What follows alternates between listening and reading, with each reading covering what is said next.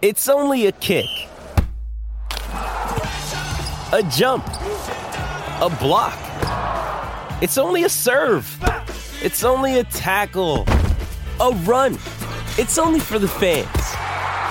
After all, it's only pressure. You got this.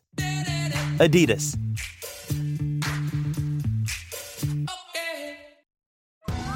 Survivor 46 is here, and so is On Fire, the only official Survivor podcast. And we have a twist this season. The winner of Survivor 45, Dee will be joining us every week. We're going behind the scenes of the biggest moments, the how and the why things happen, and the strategy and analysis you can only get from someone like me, a Survivor winner. Listen to On Fire, the official Survivor podcast, wherever you get your podcast.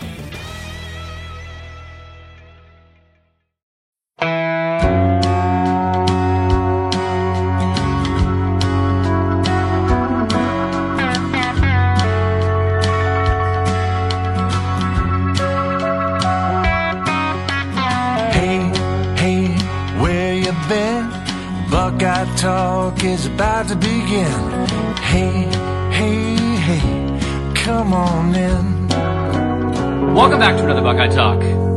A quarterback is in the house. Doug Lesmerises with two other guys in the house today, Stephen Means and Tim Bielik. We are doing our giant recruiting Buckeye Talk podcast that we have been promising for weeks. And here we are on Tuesday on the day we are recording, just hours beforehand. Kyle, is it Kyle?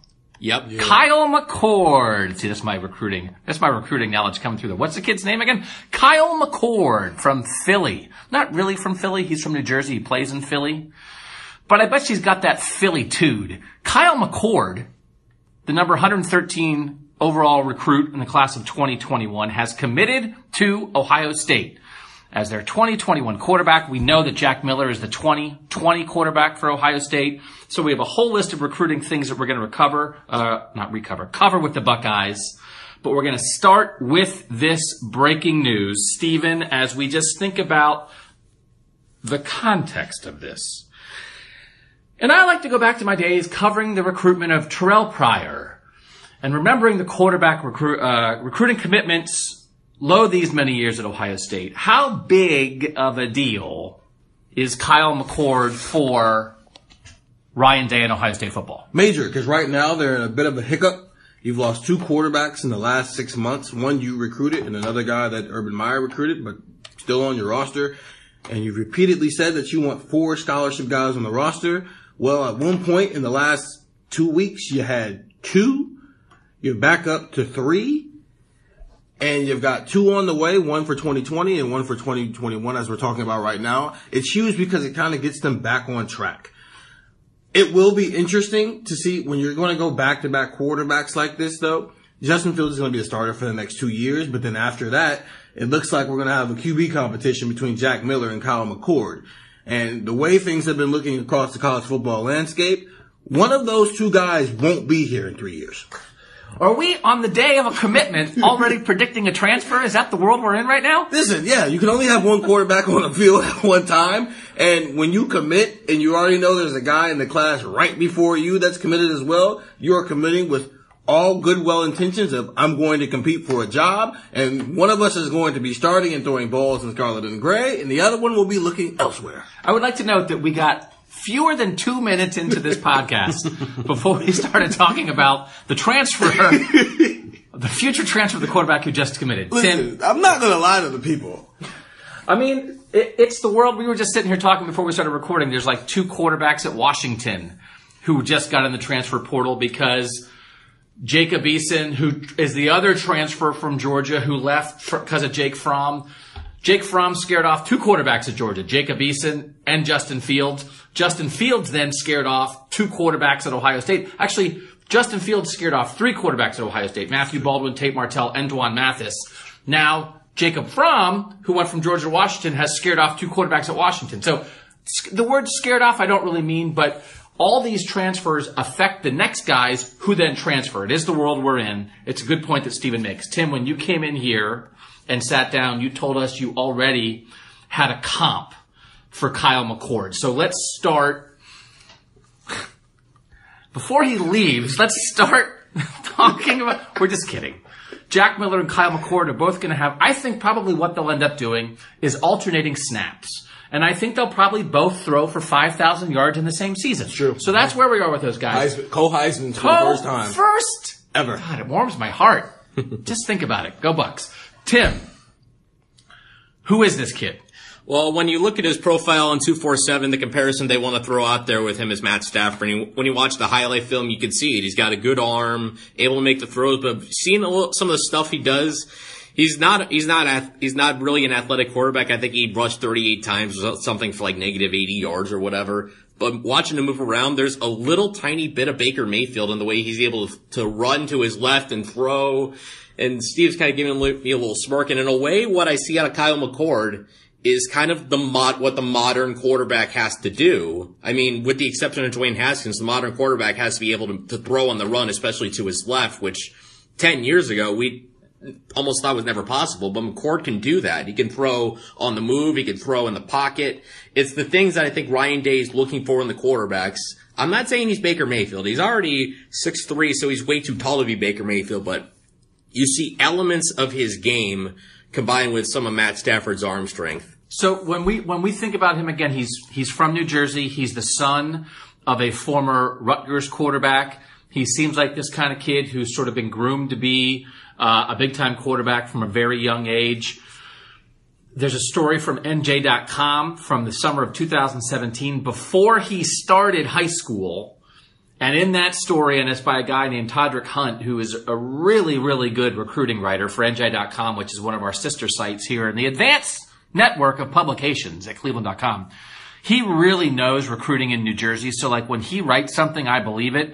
He said Clemson had Kyle McCord as at like the top of their 2021 quarterback board, like when he was in eighth grade. All right. So like again, that can sound crazy to you, but this is what teams are doing. You know who else loved Kyle McCord? Jim Harbaugh. Jim Harbaugh offered Kyle McCord a year earlier than Ohio State did. And I just, and I, and I wrote about this at cleveland.com. I think it's really interesting and it's part of the evolution. And you wrote about this a little while ago, Stephen. It's the evolution and we all see it. But it's the evolution of what Ohio State wants from a quarterback. And when Jim Harbaugh got to Michigan, I thought it was going to be really interesting because as you anticipated that Jim Harbaugh and Urban Meyer were going to battle on the recruiting trail, I thought, well, they're never going to battle for quarterbacks. Pro style guys are going to go see Jim Harbaugh and dual threat guys are going to go see Urban Meyer and we're going to see a battle of different strategies of offense. Whose strategy will win? Well, Urban Meyer's won and coincidentally or ironically or whatever, Urban Meyer beat Jim Harbaugh in his final game at Ohio State basically with a Jim Harbaugh quarterback while Jim Harbaugh was playing an Urban Meyer quarterback and Shea Patterson. But right now, with what Ryan Day wants, if Jim Harbaugh has always been a guy who wants more of a thrower, right? More of that NFL style of offense, Steven, we see it with Jack Miller. We now see it with Kyle McCord. What does this definitively tell us about Ryan Day and the kind of offense he wants to run when of all the quarterbacks in all the world, from coast to coast, because they, and we'll get into this, they are obviously continuing to recruit from coast to coast. Mm-hmm. Ryan Day could have gone after anybody. 2021 is a long way away. He could have gone after anybody. He picked this kid. And the fact that he picked this kid, what does that say about Ohio State's future offense? If you're a quarterback, running is the bonus. It's not the mandate as it was with Urban Meyer, which is why back to Justin Fields that his legs are a bonus. You have to be able to throw the ball downfield. He does not care necessarily about whether or not you can, you know, run a speed option or a zone read or read option or all that stuff. It's great if you can, but it's not a mandatory thing. Kyle McCord it runs a 50540. Jack Miller runs like a 50740. Like these guys are not athletes playing quarterback. These guys are quarterbacks who want to sit in the pocket like Dwayne Haskins did and make throws. They, if they're going to, if they're going to get out of pressure by getting rid of the ball down the field. While a lot of Ohio State's quarterbacks over the last seven years have been, I'm going to take off and I'm going to get it done with my legs. So you're seeing it with the quarterbacks. You're seeing pro style quarterbacks who are going to get it done with their arm and not their legs. And then now you're, you're going to also see it with the wide receivers as well. I've read about it as well. You're going to see wide receivers who have to make plays on the ball down the field. It's not just give the give the speed guys the ball and give them some space and watch them work anymore. I'm, I am watching a play right now where Kyle McCord just took a flea flicker and then like turned his back to the field and ran in a circle Yep. and threw like a 25 yard dart on the sideline. That's that's where I thought the Baker Mayfield thing comes in. A little crazy, like almost not quite crazy person Baker Mayfield type stuff, but that's where that kind of comes in. Just enough mobility to make make him be able to throw. But again, to your point, Stephen, and it, it, it all comes together.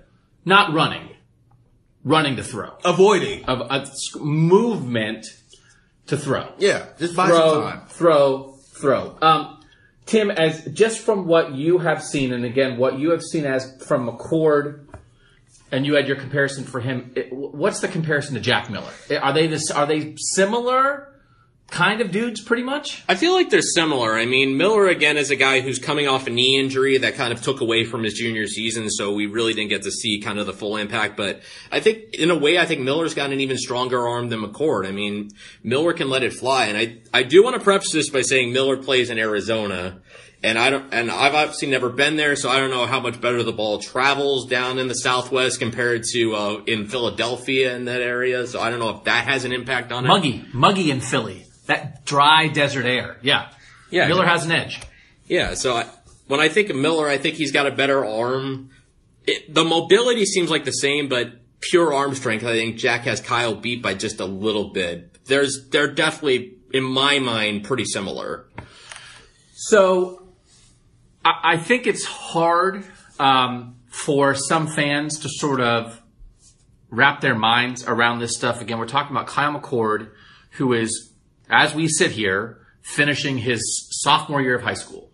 Um, he was a backup as a freshman, so he's played one year as a starter in high school, and he has verbally committed to Ohio State. And one of the big points I made in what I wrote, and everybody realizes this, is that they have had trouble holding on to their longtime quarterback commitments. They've had a lot of guys where, in, recent years, where the first guy, the first quarterback commit they get in their class is not the guy they end up with. They did not end up with Tristan Wallace. They wound up with Dwayne Haskins. They did not wind up with Danny Clark. They wound up with Tate Martell. They did not wind up with Emory Jones. They wound up with Matthew Baldwin. They did not wind up with Dwan Mathis. They wound up with nobody. They wound up with nobody because Justin Fields was coming. And Dwan Mathis said, I'm out of here. And Ohio State said, okay. And Dwan Mathis actually went to Georgia. I, that, I mean, it's, it's obvious, but I feel like when I wrote that, I, I wrote that today, I needed to state the obvious. It's like, this is great. This is great. Everyone's excited. Gotta keep him. Like, gotta keep him on the hook now for like, whatever it is, 18 months until he can sign in the early signing period in December of 2020. We know that is the reality. What I think can be hard for fans to wrap their heads around is, why are you taking a commitment from a kid this early? And Urban Meyer often in his tenure, they wanted to get a kid to camp and see him throw in person. Urban Meyer talked a lot over the years about you've got to offer earlier and earlier and earlier. And then I think some of the early offers you wind up with these later decommitments because you offer kids before you totally know them. But you feel like if we don't pull the trigger, someone else is going to pull the trigger. Again, this is a kid. He's on Clemson's radar. Jim Harbaugh offered him a year earlier. Is there any downside to Ohio State getting a quarterback commitment this early? This kid is finishing his sophomore year. They've got to keep him on the hook for almost two years. Is there any downside to this or is there only upside to this because if you don't jump, somebody else is going to jump? I think the downside is you don't know what the finished product is going to be. I mean, when you look at McCord in his first season of start, I got the numbers. He completed 66.6% of his passes for 2,883 yards, 35 touchdowns in 13 games. I'm like, when you look at that, that's tremendous. Now he has to sustain that or even get better for the next two seasons. If he underperforms, then that, then all of a sudden he doesn't look quite as good. And then you wonder if you make a mistake, if you made a mistake in bringing him in too early or not. So you almost have to bank on continued development over the course of the next two seasons. No one can predict the future, but almost in, in quarterback recruiting has become a case of you have to predict the future and you have to somehow be able to be spot on. Is this the world, Steven? I mean, are, is there any when when this news comes out today? is there any in your initial reaction to the news? Is there any uh oh to it, or is it all like okay, here they go? I think it's a little bit of both. It is the uh oh because it's two years and you're talking about teenagers and teenagers can completely change their minds 24 hours after they've made a decision, let alone two years. I think with Ryan Day being this like 2020 and 2021 are his first initial recruiting classes and really 2021 is the first class where there was nobody committed before he took the job already. So he wasn't having to reintroduce himself to people like he did with Parris Campbell and LeJoy and so on and so forth. With this one, Jack Sawyer committed afterward. Kyle McCord committed after the fact. So they're, you, they're 100% here be, only because of Ryan Day. And I think because of that, especially with 2021, I think it's important for him to get these guys as early as possible because they are still learning who he is, but at least at bare minimum, they're agreed to come to your school from a verbal standpoint, even if it is two years before they can actually sign anything. And I think you have to, I mean, like you have to bet on yourself. Um, as as a as a coach, you have to bet on yourself that you have the ability to diagnose early and get the right read um, on kids. Um, you know, like it's, I, am very big on like, well, let's, let's go to this point, and, and I want to keep talking about this stuff. There's just so many angles to it, but I, am very big on Ohio quarterbacks and having some mix of Ohio kids in here. Um, Gunnar Hoak coming in from Dublin Coffman, the Kentucky transfer who is immediately eligible and actually committed since our last podcast. They have, this is, they have three quarterbacks in the house since the last Buckeye talk. So there's a lot to talk about here. Um, but that's partly to the point of what, like, they're in, they were in scramble mode in the quarterback room because the, the, the genesis of all the quarterback uncertainty to me is started with the high school recruiting that the kids that you identified and took verbal commitments from were not the kids you wound up with. And then therefore the guys you do end up with, you don't know as well. They don't fit your plan as well. And then all of a sudden you're in transfer mania, right? Ohio, I'm very interested in Ohio guys because I feel like you can get Ohio guys have a better chance to stick around if they're not the starter. And at some point, you have to have a quarterback on your roster who is willing to stay here, even if he's never going to start. I know that's a hard reality to wrap your head around. Compete for the job, fight your butt off, but I just don't know that you can live in a world where all four scholarship quarterbacks on your roster, the minute they realize, I don't think I'm ever going to start here, they leave. Maybe that's naive with everything we just talked about. I think you've got to have at least one guy in that pipeline who wants to start, competes to start, has the ability to start, but isn't so heck bent on starting, he's out the moment that realization sets in. I think that's better if it's an Ohio kid. Right now, Jack Miller, Arizona, Kyle McCord, Philadelphia, opposite coasts. Gunnar Hoak's the Ohio kid, kind of the baseline here.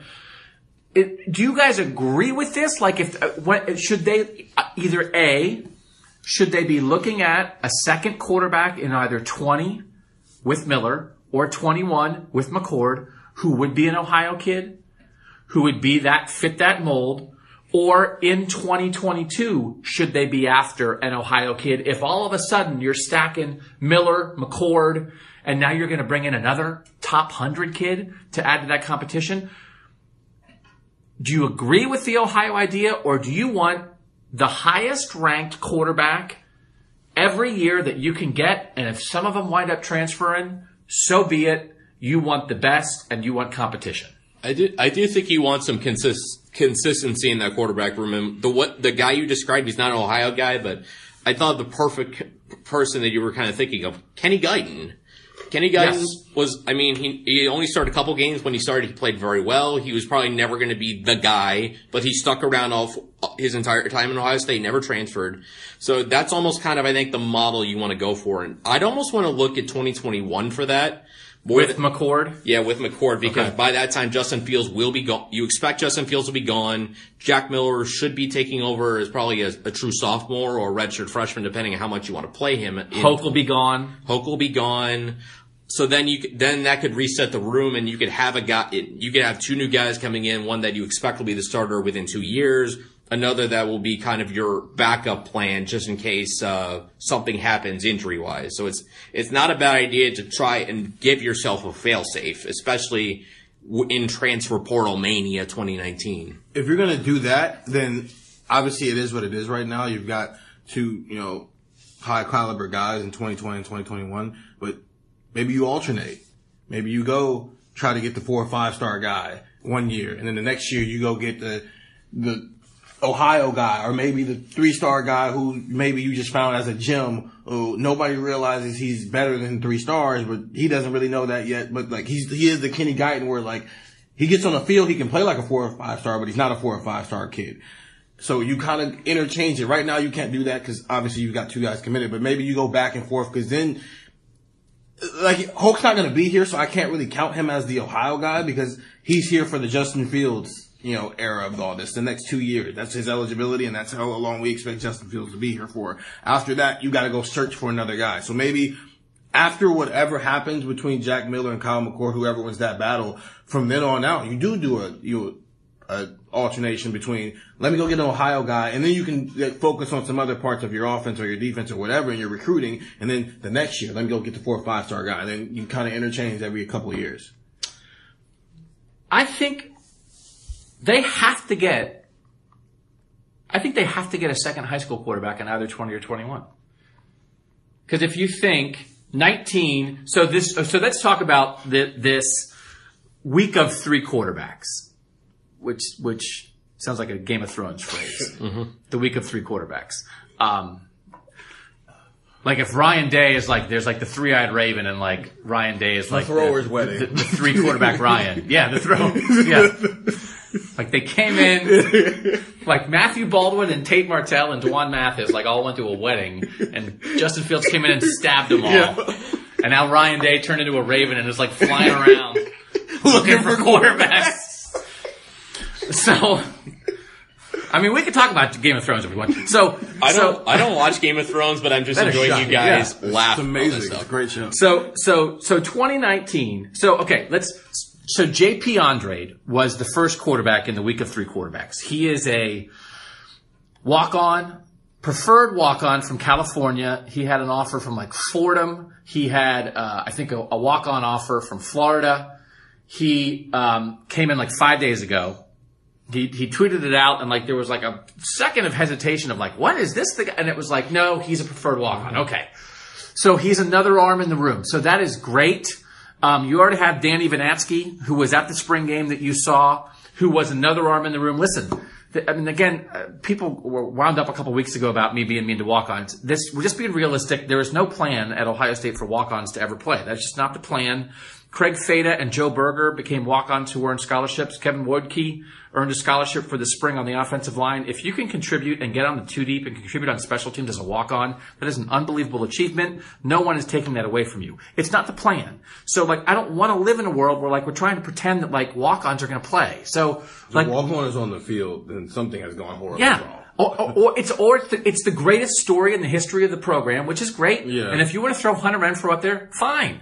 Like that happens like once every ten years at one school. That's fine. I get it. Wisconsin, I understand. J.J. Watt was a you know was a janitor at Central Michigan and transferred to Wisconsin. I get it. I get it. I get it. Throw all your exceptions in our face. That's not the plan. So. There is not a plan for JP Andrade to play. He's going to come. All the best of luck to him. He's going to be an arm in the room with Danny Vanatsky. Guys have to run scout team.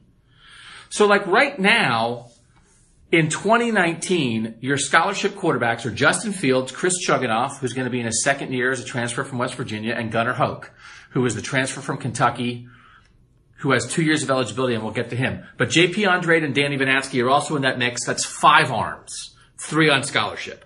2020, your scholarship guys are Justin Fields, Gunnar Hoak, because Gunnar Hoak is coming as a grad transfer from Kentucky with two years of eligibility, and Jack Miller. JP Andrade, Danny Vanatsky in that mix is arms three and four. But again, we're talking about a world where, as you guys mentioned, the preference is four scholarship quarterbacks at all time.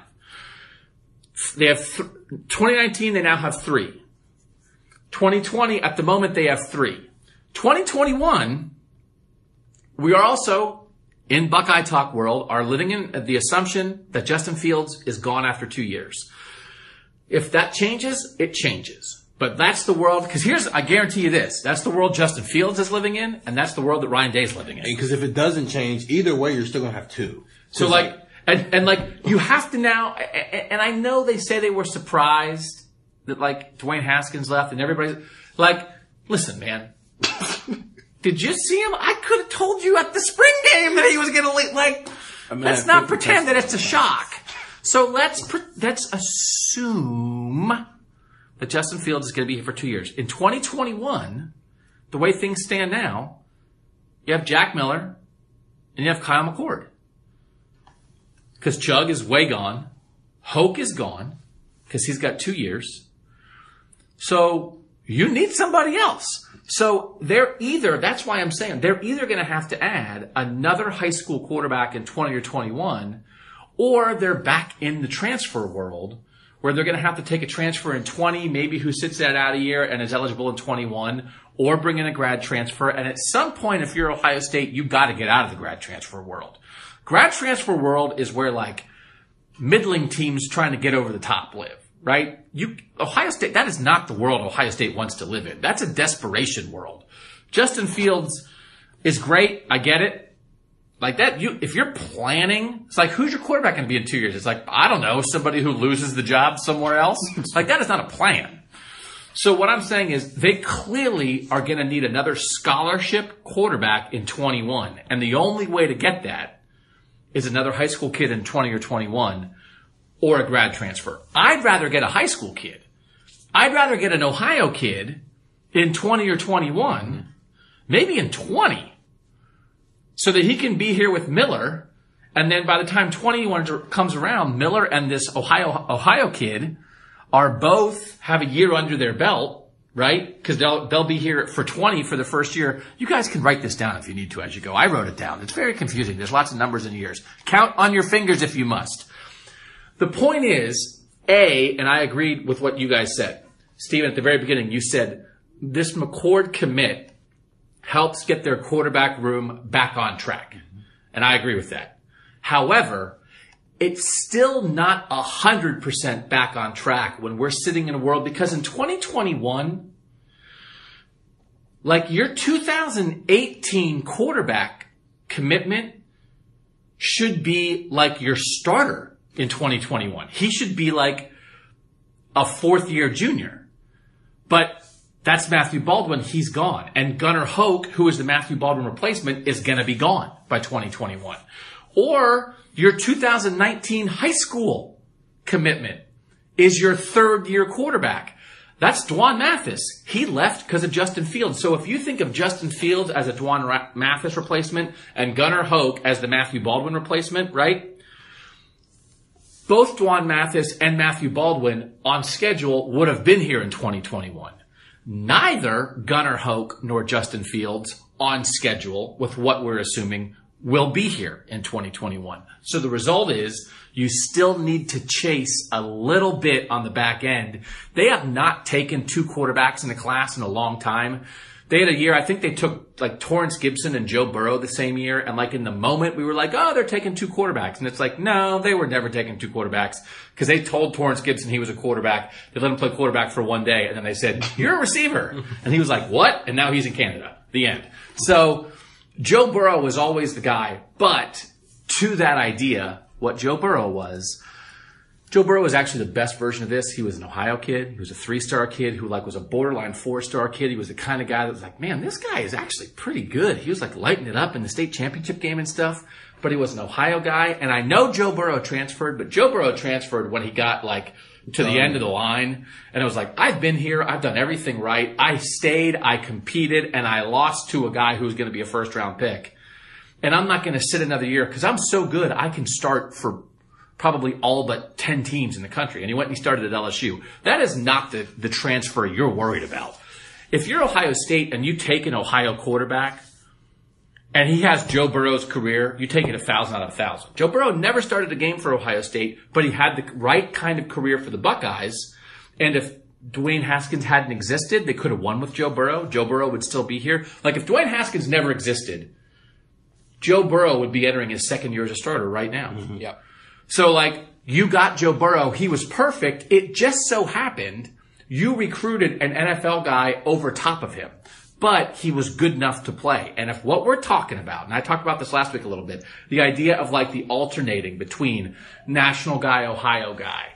If you can live in a world where the Ohio guy is good enough to play, but the national recruit beats him out and then the Ohio kid leaves, that's like perfect. Cause if the national kid doesn't beat him out or something goes wrong with him or he gets hurt or something happens off the field, now you have an Ohio kid who is committed to you full bore as long as possible who's ready. So I think Joe Burrow, it's like people would say, well, Joe Burrow transferred. Yeah, but man, he gave you three honest years and a good spring in year four. And so, but they are, I, I think they need, I think they got to get it in 2020. I think in the class of 2020, and I don't know who they are, I think they need Joe Burrow. Unless the plan is every four years to put out a dumpster fire. That like, go national, go national, go national, go, Go national. hard or go home. And then if it explodes, we're Ohio State. Yes. It's like, on one hand, you can't count on Justin Fields, but on the other hand, somebody good's always gonna want to come here. That? Okay, so which would you pick? I think from a from a if I was a coach, the competitor in you is definitely the go hard or go home scenario, especially because you're at Ohio State, where listen in the world of the transfer portal, there's always a four or five star guy, and if every four years you need a five, four or five star guy from the transfer portal, so be it. They're not all going to be the hype that Justin Fields has been, but you know, Listen, if I can go recruit four or five star guys, if I recruit 10 of them and I land two or three, maybe, in every, and they start maybe two or two years, and then every so often I gotta go get the transfer portal, I can live with that. Now, the smart person in me says, how about you have a little bit more security since you've also said in that same mindset that you want four quarterbacks in your quarterback room at all time. So you take the more conservative approach. You can't have both. You can either go hard or go home, or you can have your four quarterbacks. So which is more important is what it comes down to. Cause like, four quarterbacks is a great ideal thing, and we just laid out how like, they're not close to that. No. For the next couple of years, like, they're not gonna have, but again, it's like, they're not, they're okay now, right? I mean, they, Yeah, yeah. Like they're okay. They can breathe. Yeah, But they're, they're okay. Understand it's going to come around again in four years. I really liked my idea. I'm very big on the Ohio thing. I like your thing. I like. I, I like, I like, cause the idea of like, cause I would say, well, you can't count on Justin Fields, but the idea of like, come on, like this is you're gonna get somebody good. yeah, like with all due respect, this isn't like some like lower level Big Ten school. This is like one of like the five biggest programs in the country. So like, if you want to put that, if you want to see a spark over, like if your plug was like sparking right now, and you can be like, eh, I'll get to it later. I mean, it's gonna like be huge in like a couple of minutes, but like you can. Come on now, you're a firefighter. You can put it off for a little bit. And, and, and like, if Justin Fields didn't exist this year, then maybe they would have beaten Oklahoma for Jalen Hurts. Or maybe they would, I don't know. There were, I mean, there's other guys out there, like, that, you know, that, okay, so Tim, so if those are the two, if these are the, you're the tiebreaker. Yeah. I, I had not thought of it the way that Steven just explained it. I would still go my Ohio way, but I really like the thought process process behind Stevens, and I think it is an absolutely valid way to go about it too. Which would you pick? I kind of like I like Doug's system. Take that, Steven. Oh, Whoa! you guys, I go think- hard or go home. But I think that's only got to be like your every couple years, years every couple year uh, plan because I think Ryan Day is going to shoot for the big guys. We've seen that already. Jack Miller, Kyle McCord. You know they were also looking at five star kid JJ McCarthy. There was another guy they were. It was another guy that I think they were interested in. So he's going to shoot for the big guys, and I I I think every big every coach in the country is gonna shoot for the big guys, but I think you want to have that security blanket because of just having that Ohio kid, like like an Ohio version of Kenny Guiton. If you can have that, then I think you're you're just fine. And if things happen, then you can rely on the transfer portal as like your backup backup plan because they've already got a couple guys in. I mean, Gunnar Hoak comes in for depth, probably nothing more than depth. Um, but you have him, so you have security. You're not going to rely on that, but it's nice to know that, like, if in case something goes wrong, the transfer portal is like plan C And if the, if the chaos of the transfer portal is plan C, it's a world I can live in. Let's finish these quarterbacks. Let's finish the week of three quarterbacks, and then we'll get into some of this other recruiting stuff that we want to talk about. Um, JP Andrade again is a preferred walk on in the room from California. I think we covered him. Let's get into Gunnar Hoak a little bit. Uh, this is a guy who was a four star from Kentucky. I mean, from Dublin, who went to Kentucky. Doesn't seem like he really got a sniff um, from Ohio State at all as a local four star guy. Was Kentucky Cincinnati Mac offers um, coming out of Dublin Coffman. Um, a, a, lot of the questions, and we'll, we have some of these, and we can we'll get to them later. But a, a lot of people are asking, like, well, is he as good as Matthew Baldwin? Because again, Matthew Baldwin was going to go to Colorado State until Ohio State came in and got him. It's not like Matthew Baldwin was um, a five star kid out of Texas. My, interpretation is Gunnar Hoak he redshirted at Kentucky, and then his next year as a redshirt freshman, he didn't play at all. But then last year as a redshirt sophomore in year three, he got on the field in a couple games. He's been in college games. Matthew Baldwin has not. Um, it seems to me like if you had to put Gunnar Hoak in a game this year, I don't think it would be, I don't know that Ohio State would be afraid of that, right? That like this kid, he's been around. He understands stuff. He was a decently highly ranked guy. He probably really wants to be here. So I'll give my answer at the end. Tim, if you like, if it, since it did come down to this, who would you rather have, Gunnar Hoak or Matthew Baldwin? Uh, I'd almost rather have Matthew Baldwin just because he's been in the system and I know in the spring game he wasn't outstanding. He did, he did some things that like you said, okay, maybe there's something there with Matthew Baldwin, but just the familiarity with the offense, the chemis- chemistry he has with some of the receivers, you prefer a guy who's around, I think, to be the guy that's kind of your backup plan in case something happens with Justin Fields. I think that's a realistic view, but Stephen, who would you rather have? I'm going with Gunnar Hoak, and here's why. He's the Ohio guy, and like you just said, there's no like clear who's better. And if we're gonna have the Ohio guy as the backup, even though obviously like Ryan wants this to be on record as like a competition, allegedly, but I'm gonna go with the Ohio guy, and here's why. Yes, Matthew Baldwin was in the system last year. No, Matthew Baldwin did not take a snap until this spring, just like Justin Fields. So the only difference is he got to sit in the room and watch them draw some plays up on the board. That's literally the only difference. Him and Justin Fields were literally at the same step when they got into the spring, so there's no real difference. Justin Fields still has a lot to learn within this system, and Gunnar Hoak will as well, and so we'll have Matthew Baldwin because none of those three guys were had any experience. The only guy who would have had any experience running Ohio State system would have been Tate Martell, and he transferred back in like January. Right. So it- when you're in because of the situation that's this unique, I'll take Gunnar. I'll take the Ohio guy who's there's a part of him who's just happy to be at Ohio State. Yeah, I mean, I think it's uh, it's weird, I, and I, I, I mean, I was part of it too. I wrote some good stuff uh, about the potential of Matthew Baldwin, but I do feel like I was a little cautious of like, listen. I mean, I've said the Colorado State thing a thousand times. Uh, I feel like Matthew Baldwin did get puffed up to some degree in in the way some people wrote and talked about him, just because he was like Ryan Day's handpicked guy. After Emory Jones decommitted, it was like Ryan Day went out and found him in Texas, and he went to the same high school as Baker Mayfield and all these college quarterbacks. Um, Garrett Wilson.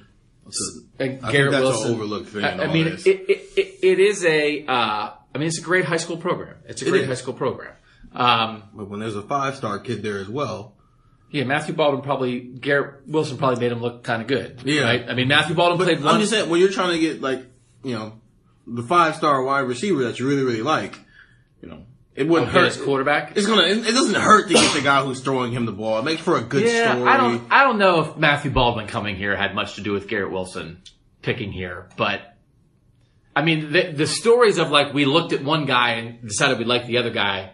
Like they went, they got Chris Olave because Ryan Day went to look at the quarterback there Yeah. and was like, "Who's that guy?" And it was Chris Olave, and then they didn't get the quarterback. Um, I think we, I think we like puffed up Matthew Baldwin to more than he was while he wasn't doing anything. And then I think there's a tendency, like now that he's gone, to be like, oh well, he stunk anyway. And it's like, he was the same guy all along, and I'm not disagreeing with what you said. And like, I just, I just think it's, it's just the way it works. Like, You're amazing when you're here. You suck when you're gone. yeah, and it's like, well, you were probably okay Regardless. the whole Yeah. time. And so I, I think it's fine. I think, I think it's almost, I'm like, I'm not going to break the tie. If, if Tim, if you say Baldwin and if you say Hoak, Steven, I'm probably like 50 50. Um, because I, I think the way Baldwin at times was talked about was like, man, yeah, I'd rather have that guy the way he was like, well, if he's competing with Justin Fields, oh my gosh, I'd rather have that guy. And then there's some sort of thing of like, well, maybe he wasn't really going to be that ready anyway, now that he's gone. And so I think in the end, and I just, I don't like the transfers. And maybe that's old fashioned. And Russell Wilson went to Wisconsin and lit it up in Madison for a year and Wisconsin holds him up as a proud Badger and good for Wisconsin. Yeah, but he wasn't bad at NC State. Like No, he was good, but, but but it's like I just I'd rather as much as I get on fans, I get on fans who are like, "Hey, if you want to transfer, the heck with you. I, I just want guys who want to be here," without acknowledging like you know every quarterback in your room is left somewhere else. That if you're mad at Matthew Baldwin and Tate Martell, and it's like don't let the door hit you on the way out. It's like you know people in Georgia and Kentucky and West Virginia could say the same thing about the guys that now are at your school. So like let's not let's let's not be hypocritical about transfers. I would just say I'm like all in on Gunnar Hoak. Cause to me, when I talk about let's get Ohio quarterbacks, that's exactly who I'm talking about. Like Gunnar Hoak should have been at Ohio State as a high school kid, as the second quarterback in a class somewhere along the line. As like, he's from Dublin Coffman. He's decent. He's gonna, he wants to be a Buckeye. Why didn't we ever look at him before? So when we're talking, when I'm talking about let's look at an Ohio kid in 2020 to come in with Jack Miller, I'm looking for the next Gunnar Hoak. So like, I'm not, I'm in on Gunnar Hoak. So like, I'm fine with Gunnar Hoak instead of Matthew Baldwin. I just, like, I'd rather have a guy who you identified in high school and was here the whole time, right? So like, I'm in with Gunnar Hoak, what he is as an Ohio quarterback and who he actually is as a player, I'm in on. So I'm with you, Stephen. In terms of like having a guy who's at least was in practice and on the board and you, I, you picked out of high school and was with you from the beginning and at least got some, he wasn't on the field much as a freshman because even in practice because he was hurt, but he got a couple reps at the end of the year and at least he had a playbook in his hand. I'm with you, Tim. Like I'd rather have that guy. So what I want is Gunnar Hoak, who was here from the start. So that's who I want now. That doesn't exist. But what I want in the future is Gunnar Hoak, who's here from the start. And I, and I, and I wonder, cause I know Ohio State now is saying things about like, they're excited about the fact that Gunnar Hoak is from Ohio and wants to be a Buckeye and is going to compete for their job, they say, but they don't think he's going to leave if he doesn't beat out Justin Fields, right? They're excited about all those things. So if you're excited about those things about him now, be excited about the next kid that fits that profile in high school. Can you plan for that?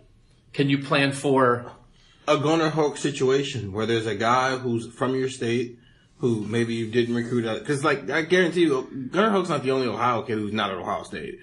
Can Yeah. you can you plan for maybe if you're gonna go the transfer route can, and you need the, the the Ohio kid, can you plan for the fact that maybe there's an Ohio kid who's a backup somewhere else who knows he's never gonna play there and you can sell him that listen you're probably never going to play there either, but at least you can never play in your family's 15 minutes down the street. So like the idea of rather than hoping you get a Justin Fields in the transfer portal, assume you'll get a Gunnar Hoak in the transfer portal. Yeah. But then you don't have to recruit him out of high school. Yeah, and then more importantly, like, like most of the time, you're gonna get that kid from like a Kentucky or you know a Mac school or something like that, a school where it's like, listen, we're Ohio State, come on.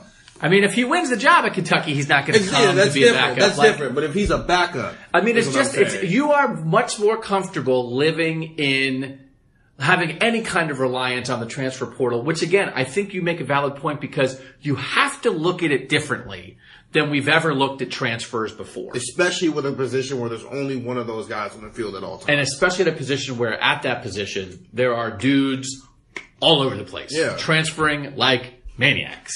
So, so the idea of, man, if you bring in too many highly rated quarterbacks, you're going to lose some in transfer.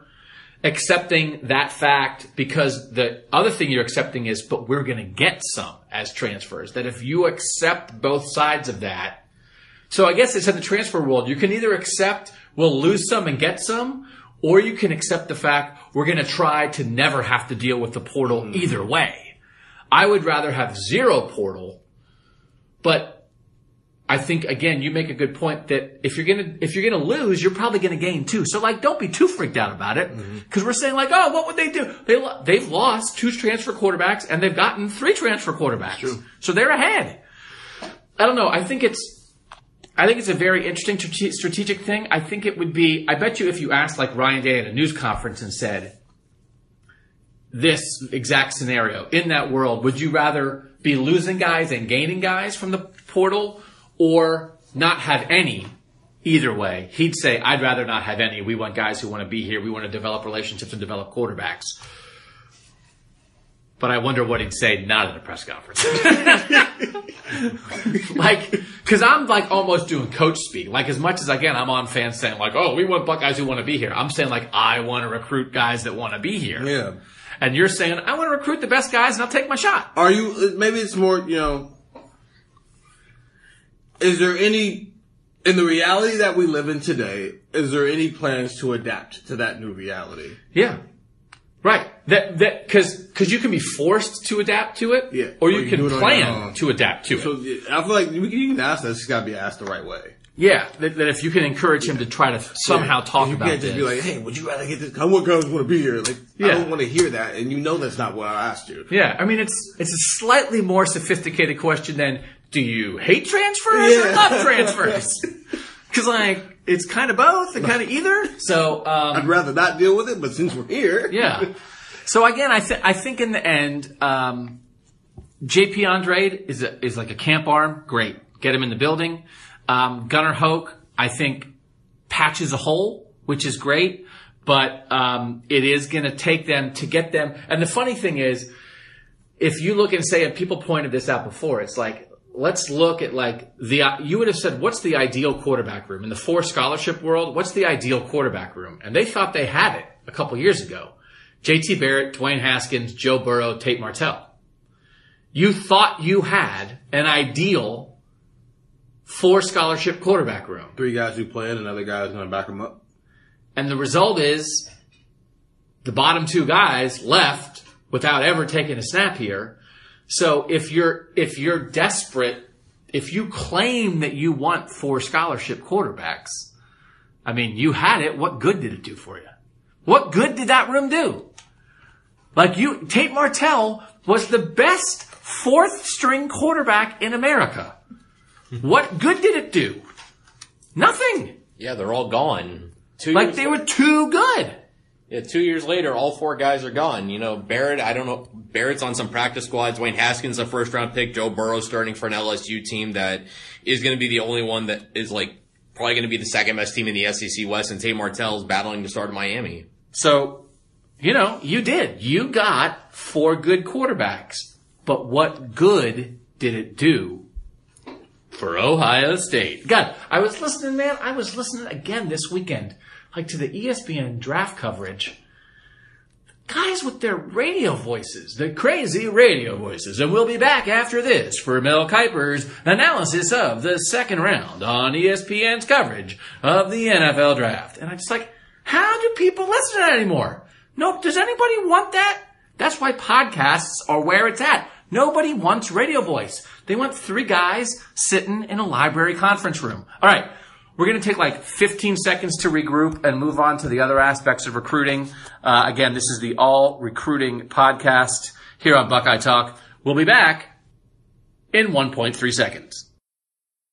Hope you enjoyed that 1.3 second break. We are back on Buckeye Talk. We're going to delve into the top 100 recruits and where Ohio State stands. It's uh, we, we know Ohio State class rankings and that kind of stuff, and all that's important. This is just another way to look at that kind of stuff. It's uh, you know five stars and four stars and that kind of thing can vary from year to year.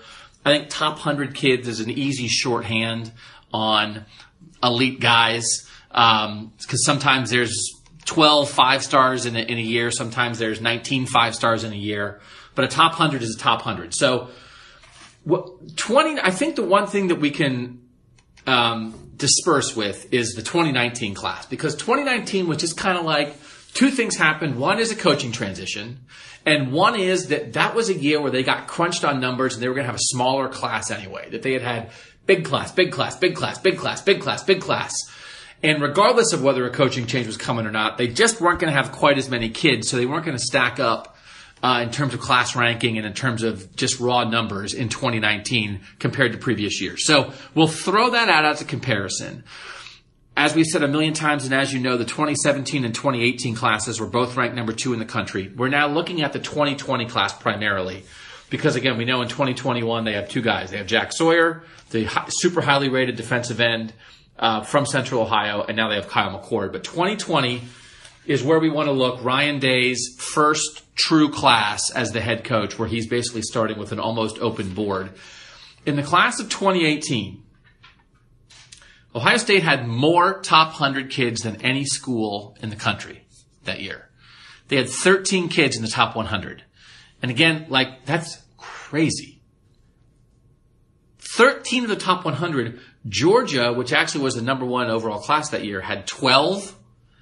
But one of their 12 was Justin Fields, who wound up at Ohio State, just like one of Ohio State's 13 was Brian Snead, who left. But Ohio State had 13, Georgia had 12, USC and Texas and Clemson had seven. They were next. So Ohio State and Georgia had almost double the number of five star, uh, excuse me, the number of top 100 recruits of anybody else in the country. So as we talk about, because top 100 is basically a shorthand for national recruiting. Because you can't have a huge Ohio first emphasis. Uh, Ryan Day clearly is going to have an Ohio emphasis. It's just a matter of how much of an emphasis is there going to be. You can't pull in the national recruiting and go Midwest Ohio and get 13 top 100 kids. You're just not going to be able to do it. So, so far in the class of 2020, among committed kids, Clemson has six. LSU, which had like a huge weekend and pulled in some dudes that Ohio State was interested in, has five. And Ohio State has four. Bama has three. Texas A&M, Georgia, Oklahoma, Miami, Florida all have two. But so far, with some of these early guys they've gotten, and Paris Johnson at number seven overall in the nation is at the top of that list. Ohio State, for the moment, Jack Miller's on that list, is competing to bring in as many top 100 kids as anybody in the country. We'll delve into that. My broad question, Tim, when you see that in 2018 Ohio State had the most top 100 recruits in the nation, is that a world that Ryan Day will continue to live in as the Ohio State head coach, or do you expect there to be a drop off in the number of top 100 kids in Ohio State's class every year? If there's going to be a drop off, I think it's going to be this year. And I know we've had a couple people in the in the in the Twitter comments ask about that. And I think the theme of the class for me is offensively, he's going to have no issues. It's clear that the offensive guys are just kind of like flocking to the Ohio State story. I mean, seven of the eight guys in the class are offensive guys. The only one who isn't is Lejond Cavazos, who recommitted. I feel like the defensive guys, it's almost a wait and see because Ohio State overhauled the staff and they, like everyone else, wants to see what this defense looks like on the field before they make any decisions. I think that's smart. We know that Larry Johnson um, has been a really good late closer on defensive ends. There have been um, more than a few times where it happened with Tyreke Smith. It happened with Zach Harrison. Those are the two most recent examples, but they're like uh, they're Ohio kids who are super highly rated, who are dancing with other schools. It felt like for a while that Tyreke Smith was going to Penn State. It felt for a while like Zach Harrison was going to Michigan. And then like the season ends and you have that same kind of stuff. It's like Larry Johnson is showing up at somebody's basketball game in January. And it's like, okay, Larry Johnson is going to work. Is he- and when you do that, Mario Rivera, bro. Is he bringing a coffee? Because as they say, coffee's for closers. co- I mean, like he's got, He's got a whole. He's got like a whole piping hot McDonald's burning his inner thighs. Um, Puts a cigar out. he gets out of the car. I mean, like, can't, I mean, like, at, once he did, like, Larry Johnson has kind of leaned into in his late 60s into, like, the bald head, like, OG. He was always kind of like a cuddly grandpa, and now he's kind of like a, like a badass grandpa, which is kind of like an interesting transformation for him, and I apologize for But, like, there's no other way to describe it, but, like, he has leaned into that, right? Biggie is playing in the background. Yeah. Walks up, deep voice. How you doing, young man? Yeah. You want to go to the NFL? Like, Got like, like, yeah, like he walks into the junior varsity basketball game and like the gym stops. It's like, oh my god. Larry Johnson's here. And so I, I I think you're right, Tim, that, that there is some kind of a wait and see with that. And, you know, again, just like with all this stuff, do, do you want to rely on Larry Johnson locking in a couple top 100 defensive ends late in the process? I mean, he does it every year, but also you don't necessarily want to rely on it. Stephen, do you think is is your expectation just sort of generally that Ryan Day, when it comes to top hundred guys, and again that means national, will continue to recruit as successfully as Urban Meyer? I don't think it's as unrealistic as we might think it is. Talking defense, Darian Henry just came out with his top six yesterday, and Ohio State's on it. That's a defensive end that I think they're probably going to get. But from what you just said, Tim, there's a lot of offensive guys this year in the top 100 who are seriously considering Ohio State. And a lot of them are wide receivers. And obviously you see the, the, the amount of offensive line and they've already gotten. I think where it's going to come down to is the running back position, I think is where things might get interesting. But I don't think it's that unrealistic, especially on offense, because these kids just saw what they did last year. Now, every year is not going to be that, but if that's the moon and you're landing in the stars, then I think kids are going to be intrigued by that. Do you think uh, so? In terms of because a lot of this is resource allocation, right? I mean, the, the coaches have only so much time in a year to recruit, and every time you're spending time on a plane to fly to see one kid, that's time you're not spending to see another kid, and you know, we saw it with Thad Matta in basketball recruiting. Sometimes you go so national, you don't protect protect the home turf, and then if you miss nationally, now all of a sudden your backyard has been invaded by other people, and you wind up with neither. Should should Ryan Day as an expectation with this offense that it seems like he believes and we you guys believe and a lot of people believe he can go sell should they be should they spend a lot of time selling this offense but also to your point tim this program should they sell it around the country or should they not batten down the hatches but but shrink it at all? If in a world where it, let's say before because a lot of times when you're ohio state there are local kids you can bank on that you don't have to spend a ton of time on if you say do you want to be a buckeye and they say yeah i want to be a buckeye it's like okay like we're kind of done. You don't want to take them for granted, but you know we, we know those type of players, and there's a lot of those type of players who every year for the last hundred years have gone to Ohio State. Let's say, as a rough estimate, and, and this might be totally wrong, and now this is another story makes me want to think about. But in in the pie of 100%, if under Urban Meyer they spent 70% of their time and energy recruiting nationally and 30% we'll say locally, whatever you, however you want to define locally. And again, that doesn't mean that your 70% of your players are national, Right. but it takes more energy to recruit a five star kid in Texas or California or Georgia or Florida or Missouri or Alabama than it does to recruit a four star kid in Ohio. I mean, it takes tenfold the amount of energy. So if Urban Meyer was 70% energy national, 30% energy Ohio, what should Ryan Day's breakdown be? Because he could go 80, 20, because you know what? I'm not Urban Meyer. I've got to go even harder to sustain the success. He could stay exactly the same or he could back off. What should he do?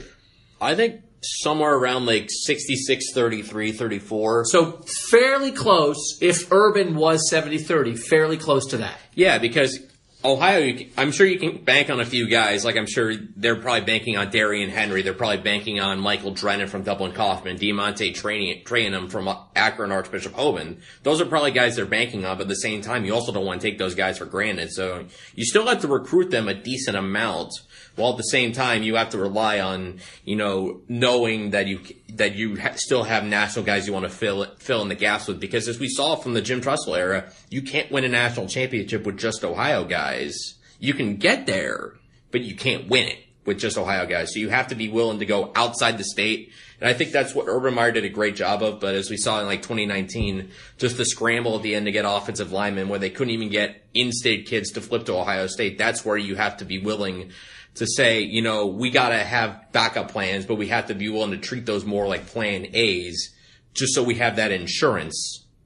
which is what they've done so far in the 2020 class as we get into it. They, it includes two lower ranked Ohio kids that again, they're, they and it's no, I mean, if we, we could run through the list of three star linemen who became great players at Ohio State. So you're not, but the idea that they're not slow playing those kids, they're getting in on them early. What would your percentage be if Urban 70 30? What would Ryan Day need to be? I was ready to agree with that, then I started thinking about it. I think it needs to be 55 45. So a little, so a little more Yeah, on Ohio. Because you can say it's like Urban Meyer. Well, he's not Urban Meyer. And regardless of, it was a, com- I think with the Urban Meyer situation, it was the combination of Ohio State is already this thing. Well, Urban Meyer itself is already this thing. And then you put those two things together and it's like, oh my God, I get a chance to play for Urban Meyer and I get to go to Ohio State. Oh my God, oh my God, oh my God. So the local kids, it was like a combination of two legendary things that you get to do at the same time. And you saw it with a lot of these kids who decommitted when Urban Meyer retired and they hired Ryan Day. It wasn't, I wanted to play for Ohio State. It was, I just wanted to play for Urban Meyer. So Ryan Day's not Urban Meyer. Whether or not he'll ever be that great of a coach, I mean, who knows? Like it's year one of this, so who knows? But because you're not Urban Meyer, you're not. You're just banking on this is Ohio State. Come play at Ohio State. You need to make sure home is good before you go out there with the we're this, so come play here because you can't do that yet. You only have one half of that coin that Urban Meyer was able to pull. Gosh, this is such an interesting conversation because because on one hand, I think I think part of it is so Ryan Day's not Urban Meyer, which is no slam on Ryan Day because Urban Meyer is one of the five best coaches in college football history, and until Ryan Day has a national championship ring on his finger, he's not Urban Meyer. Alabama has the same thing right now. They've got a legend and they've got a legend, and they get to go pull And you bring it all together, and that was part of it. That Ohio State was a thing unto itself, but Urban Meyer came here fully formed as a thing unto himself. Urban Meyer wasn't that when he got to Florida. Nobody, nobody at Florida said, "Oh, the Utah coach went to Florida. I automatically want to go play for him." But then Urban Meyer went out and recruited his butt off early on and went and got kids all from all over the country. Whatever the year was at Florida, that he had like the best kid from like 13 different states. Number one ranked kid went to Florida. So, so the two, I think the two most interesting parts of that to me are A, Ryan Day's not Urban Meyer, but I think to Tim's point, you might have an offense that you can, that you believe you can sell nationally almost as much as Urban Meyer could sell it. But that's only on half the ball. And the other thing is, how do you know you're not Urban Meyer? Unless you try to be Urban Meyer. And I do, like, it's one of those things, like, if you, if Ryan Day came in and, so Ohio State has done 70-30 national mm-hmm. local. If Ryan Day came in and said, and just thought to himself, well, we're not going to pull, I'm not going to pull three top 10 kids out of Texas in the same year, like Urban Meyer did with Jeffrey Okudah and Baron Browning and, uh, was there another? Well, Chase Young was not a Texas kid, but they got three national top 10, 10 kids that year. And if, Urban, if Ryan Day said, well, I'm not going to be able to do that. We've got to pull back. Like, should you just like give into that? Or should you take your shot, maybe fail, and then pull back? Well, something I thought of, and we'll get to the top 100 kids in a minute because there's a tweet that just dropped a couple minutes ago from one of Ohio State's targets. Okay. Um, I can get to that now or I can get to my Go, point. go to your thought first. Uh, my thought first is if you want a comparable, what about Lincoln, Lincoln Riley? I mean, he replaced the coach that won a national championship, granted he hadn't won and won in forever until that point. Then I'm looking at his 2019 class. Three of his top four commits, number one wide receiver, he's got four top um, 100 commits. Number one receiver, number three receiver, number 11 receiver, number one overall quarterback. I went I went around because they set him up in like early enrollees, letter of intent. They set him up weird. But Ryan, Lincoln Riley immediately came in and sold Oklahoma's offense nationally. Yes. And I mean, they got some defensive guys. There's some defensive guys out here that are like primarily ranked, are ranked really high. They're ranked pretty high, but his his his calling card is offense. I mean, he's got two Heisman Trophy winning quarterbacks. Ohio State's probably not not going to have that because I can't imagine Justin Fields is going to go back to back Heisman trophies. Hater. But I I think the point is, if you want a comparable, that's not a bad way to go. I mean, the the one thing is, and um, I think the the the, the only the the flaw in that comparison is Bob Stoops didn't have as much juice as Urban Meyer at the end of his career. That I, think probably Oklahoma got a boost in recruiting because Bob Stoops. I mean, like they were good. But like you said, he he hadn't won his national title in like a decade and a half before he retired, and like he just never seemed as cool to me as Urban seemed. That that you know, Urban was still very much a huge national brand right up until the, his last game, and I think Bob Stoops had fallen off from that. Bob Stoops was not at his peak. I think you could argue that Urban was still at his peak. I mean, Urban again, Urban's coming off 17 and 18. He's coming off a cla- two classes that were ranked number two in the country. Um, so I do think, but that would, I mean, that, that would apply to, I mean, everybody, every comparison in the world has been Ryan Day to Lincoln Riley. And that to me is where that, like, I understand the Ryan Day Lincoln, Lincoln Riley comparison. I don't understand the Urban Meyer Bob Stoops comparison, which I, well, that, everybody would agree with that. Nobody, nobody's going to argue. No, Bob Stoops is just as cool as Urban Meyer. Nobody has ever said that. So, like, Bob Stoops is going to go coach in the AAF or whatever, in the XFL, right? Like, mm-hmm. Rest whatever. peace to the AAF, by the way. Shut up. Well, like whatever Urban Meyer does, and nobody knows what Urban Meyer is going to do next. He's not going to coach in the XFL. Bob Stoops is the coach and general manager of the Dallas XFL team, right? Can you imagine that? Dude, have some self-respect.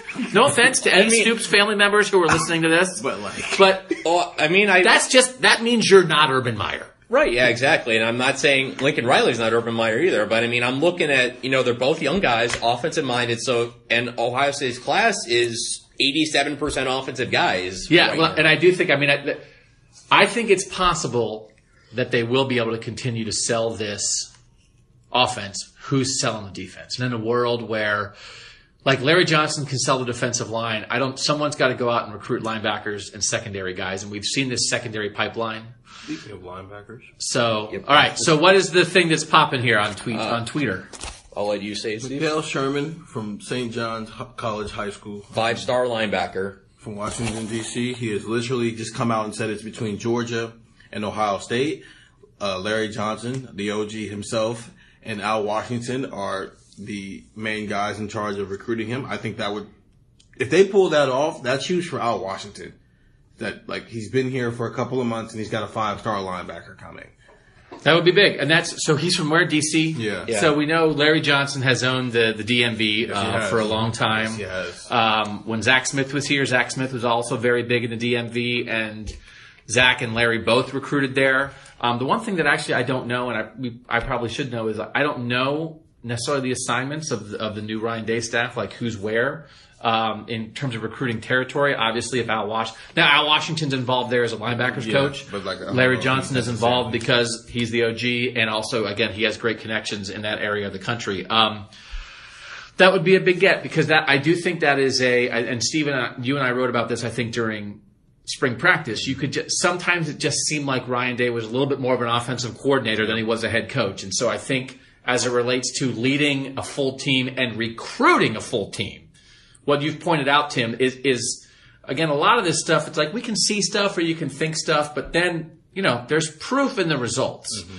And when seven of your eight guys that you have in a class so far on the offensive side of the ball, when all the big name guys, all the big highly ranked guys are on the offensive side of the ball, there's some they just got you know they they got to get some defensive guys in here, and why would they have so many offensive guys and not as many defensive guys? Probably just because there's more uncertainty nationally about Ohio State on the defensive side of the ball than there is on the offensive side of the ball. And I do think, you know, as Sherman seems like a guy who's going to decide late. It seems like Georgia's in the lead. So if you're Larry Johnson, Al Washington, you're like, we got we got seven months to like seven to nine months to turn this around. But we, but maybe they feel like maybe they feel like they can do their best work in the season if the defense looks really good, especially like you know first month of the season. Like say they go to Nebraska and hold them under twenty points. But if you got a kid on the last day of April already saying that it's between you and one other school, I think you're in a good place. yeah, I'm. if I'm, you have I'm not saying they're not in a bad place. I'm No. saying right now maybe they're probably in second. No, but it's just I think he you, when you're a new coach at a place, you're spending the first couple of months really that kid is just getting to know you. If that kid's comfortable enough to go, it's between two schools, not a top five or top six, which is a weird number, but okay, or a top twelve. It's between you and another school who's pretty much got is you know validated in what they're doing, and you've got six to seven months to you know really hard sell this kid. I agree with you. Now it's like he's probably waiting to see some results, which is probably where his hesitation is. And I think again that makes me want to ask Ryan Day that question. Ryan, do you feel like you have to put some things on the field defensively to to let some of these defensive recruits know what you guys are mm-hmm. about when you've turned over four fifths of the defensive staff? I'm, I'm sure his answer to that would be yes because they just they don't know what what necessarily what scheme Ohio State's playing, how these kids fit in there personnel wise. And then if, if Jeff Hafley or Al Washington or Matt Barnes or Greg Mattison is going out and pitching something right now, they don't have any proof. Greg Mattison, you can't like no one's going to come play for Greg Mattison because he was the Baltimore Ravens defensive coordinator 15 years ago or because he was Michigan's defensive. These You kids were toddlers. You've got to sell Ohio State, and those guys don't have anything personally at Ohio State to sell. And like for right now, if you want to try to go out and and sell Ohio State's cornerback pipeline to the NFL, can Jeff Hafley sell that? I mean, Jeff Hafley can try to sell, hey, Richard Sherman thinks I'm cool. I've worked in the NFL. But if I was a kid and they're trying to say, hey, look, Kendall Sheffield just got drafted. You know the history of Gareon Conley, Marshon Lattimore, Denzel Ward, Eli Apple, and Bradley Roby. And I would say, yeah, what's that have to do with you? Mm-hmm. I don't even know if you're playing press man. Half those guys, most of those guys got to the league because they were playing NFL press man and putting stuff on film every game. I'm not even sure what scheme you're going to play. Y'all just came up with a new position. I have no idea what Yeah. that is. So, like, I, I do think that would make sense to me that it's going to take a little bit more time to sell the defensive recruits. And so that maybe if we're sitting here and seven out of eight in late April are offense, okay, that makes sense. But at some point, they're going to need to start making some bones in the fall with, with getting some of these guys. Right, and we'll move off from Sherman, but I think to, to Steven's point that you got Larry Johnson out Washington. I don't know if I'm sure Ohio State fans should. I think they OSU fans should feel comfortable that like you got two of your best guys on him, and if you don't get it, so don't get him. So be it. You you swung your shot, and I mean you uh, took your shot, and sometimes you just miss. And, and again, you know, I'm not going to pretend to know much about Al Washington as a recruiter, but Zach Harrison sure liked him, and Zach Harrison sure liked Greg Mattison. And if he, if Larry Johnson wasn't at Ohio State, Zach Harrison would be at Michigan. If Larry Johnson had retired, Should be very unfortunate because then I mean, it, it's one of those things, and it, I mean, it's the way it works. But it's like Larry Johnson, I think, saves them on a lot of stuff. The thing we just talked about, like it's, you know, no offense to anybody else, but they but- can't all pull that card. Yeah, I mean he. So they've. I don't know how much longer he's going to be around. And again, th- this stuff came out um, with some testimony in the NCAA basketball corruption trial that a uh, dude who's getting pinched for like a 60-year prison sentence is starting to throw out names and claimed that Larry Johnson facilitated a payment at Penn State a decade ago from this financial planner to the father of a Penn State player who was thinking about going to the NFL draft. The financial planner, who again is getting pinched by the feds, um, did not name any names, but the way he described the situation, it is absolutely clear that the only people who could be talking about is Larry Johnson as the coach and Aaron Maybin as the Penn State player. The allegation is that the financial planner paid ten thousand dollars to Aaron Maybin's family, basically to get Maybin to stay at Penn State. Like, hey, we'll give you some money if you're looking for money. You don't have to leave, and he left anyway, and then apparently paid the money back to the financial planner. Um, Larry Johnson has a thousand percent denied that allegation. And so, like, what's the outcome of this? Nothing. The NCAA has so many fish to fry. They have so many things they aren't enforcing right now. The, uh, the allegation from a criminal, um, about something that happened at a school 10 years ago. Um, it's not going to have any ramifications for Ohio State or Larry Johnson. And Larry Johnson, again, has absolutely a thousand percent denied that allegation. But my point is, I don't, if you've heard about that, and I'm sure you have, like, I don't, I don't think any of this is like leading to it, Larry Johnson toward retirement or anything. He's just in his late 60s and he's not going to coach forever. And so, like Ohio State, uh, it's it's one of those things. You're, whoever you hire next after Larry Johnson, they lost Mike Vrabel, who like five years later became an NFL head coach, had a meteoric rise, and they replaced him with Larry Johnson, and that was like a miracle. It's going to be really hard to get somebody as good as Larry Johnson when he's gone. And so, if your defensive recruiting is Larry will get him, like that's not a great strategy. If I'm at Washington, I am like learning everything Larry Johnson has to say because like if I if his goal should be I'm going to be the Larry Johnson of the linebackers here. Yeah, I mean, absolutely. And so Greg Mattison is not going to be a long termer here either. No. Matt Barnes is, I, I don't know, but he's like the assistant secondary coach. I just don't think Matt Barnes is going to like blaze a trail on the recruiting path. So you need Jeff Hafley No. and Al Washington to sit in a room with Larry Johnson. And Jeff Hafley's been around the NFL, but he's been in the NFL for several years. He was in college previously at Pitt and smaller schools. So I think they can coach, right? But you want Jeff Hafley and Al Washington to go to Larry Johnson recruiting school because there's going to come a time when Larry Johnson is not going to be here to save everybody's bacon on the defensive side of the ball, and they're going to have to have some coaches in that room who can recruit. Yep. Let's do this. Top 100 guys. So again, let's run through real quickly the four guys that they have in the top 100 right now. Tim, do you have the top 100 up? Yes, I do. Who are the four Ohio State commits, verbal commitments at the moment in the top 100 in the class of 2020? You got Paris Johnson Jr., the five-star offensive lineman, number seven overall. Luke Wypler, four-star lineman, 52nd overall. Jack Miller, the quarterback we talked about at the beginning, 59th overall. And then G. Scott, the receiver from Washington, 74th. All right. So again, Clemson has six, LSU has five, Ohio State has four. At the moment, they are third in the nation in most top 100 recruits in 2020. They're in on some dudes though, aren't they? Like when, you look, when you run through this list of other top 100 guys, um, and we can just make it this, and that, let's let's make it these national guys, because then we can maybe get into a couple Ohio guys they really need to be after. Who are the who are the top hundred guys that you would say Ohio State really would have at the top of the list of guys who have interest, who are guys that they really could use in this class in 2020? Go on. I'll go Darrion Henry, number 56, uh, was the defensive end from Cincinnati. Uh, Mekhail Sherman, who we just talked about, 11th National League from DC. Julian Fleming, who's number six in the country. He's the number one wide receiver in the country, and he's pretty much between Penn State, Clemson, Ohio State. I think he shoots to the top of the list for them as far as guys who they can get because he's an offensive guy. So I'd put him at the top of the top of the list. And isn't Fle- Fleming's one of these guys that like Ohio State recruits are interacting with, and guys are like, Yeah. "We need you, man." Him and Lejond Cavazos are tight. Like when Cavazos came down in the spring, he's like, I'm bringing Julian Fleming down with me. Like, and there's apparently, apparently seems like there's a great relationship between Julian Fleming and Brian Hartline. Really? so I, I know I know people had asked, and again we'll get to questions in a little bit. The Rakim Jarrett is a guy that they had been in on as a receiver who committed to LSU over the weekend, and people were saying, how big of a deal is it that they didn't get Rakim Jarrett when they were in on him? They have these two other receivers. Do they have two or three receivers in the in the 2020? They got two. They have two. They have two so far. But but how big of a deal? Just in the context of other receivers that are out there, how how would you describe how important Fleming is? It's massive. I mean, you know, you watch the film and he just looks like he's playing at a different speed than the guys he's playing against. Granted, his competition is not the most elite. I think he's like a, he's like in a mid-level school in Pennsylvania. I think Central Pennsylvania.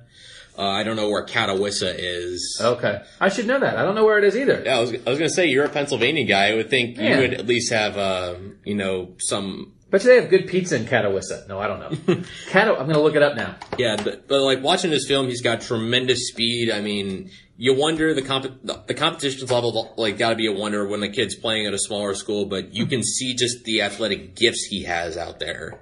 And if you can get the number one receiver combined with what they already have in G Scott, who seems like he's been impressing people like in camps and whatever, keeps like has been showing off on in workout videos on YouTube, and Jaxon Smith-Njigba who's been who rose up the rankings in the off season. That's the, that's a pretty darn group good group of receivers. And I'll Marcus Rosemy in there as well. He's the number 36 nationally, the sixth best wide receiver. He's another guy who's been crystal ball to Ohio State for a while. So if you're wondering, Catawissa, basically kind of between Elysburg and Bloomsburg. So now you know where it is. Right between, you get to Elysburg on uh, 487 and you make a left. So where would you say, like, if you went out to California and somebody asked you what city you're from, what city would they say? What, what that, where, Like, you, where yeah, like from? you know how like when people are from like Gahanna and you go Yeah. to like Texas and you'll just be like, I'm from Columbus. Uh, maybe uh, Scranton. Scranton, maybe he would say. People would only know that because of the office. Yeah, So yes, that's yeah. So another. here's here's where I, I, I think. So they have two receivers in already. Um, they have Garrett Wilson as a freshman. They have Chris Olave as a sophomore. They do. I am super interested in them getting like an absolute stud running back to potentially give the ball to as a true freshman. And I am very interested in Kendall Milton. Yes, that's the name. That's the name that seems like it's come up with Ohio State, even though the crystal ball is heavily in Oklahoma's favor.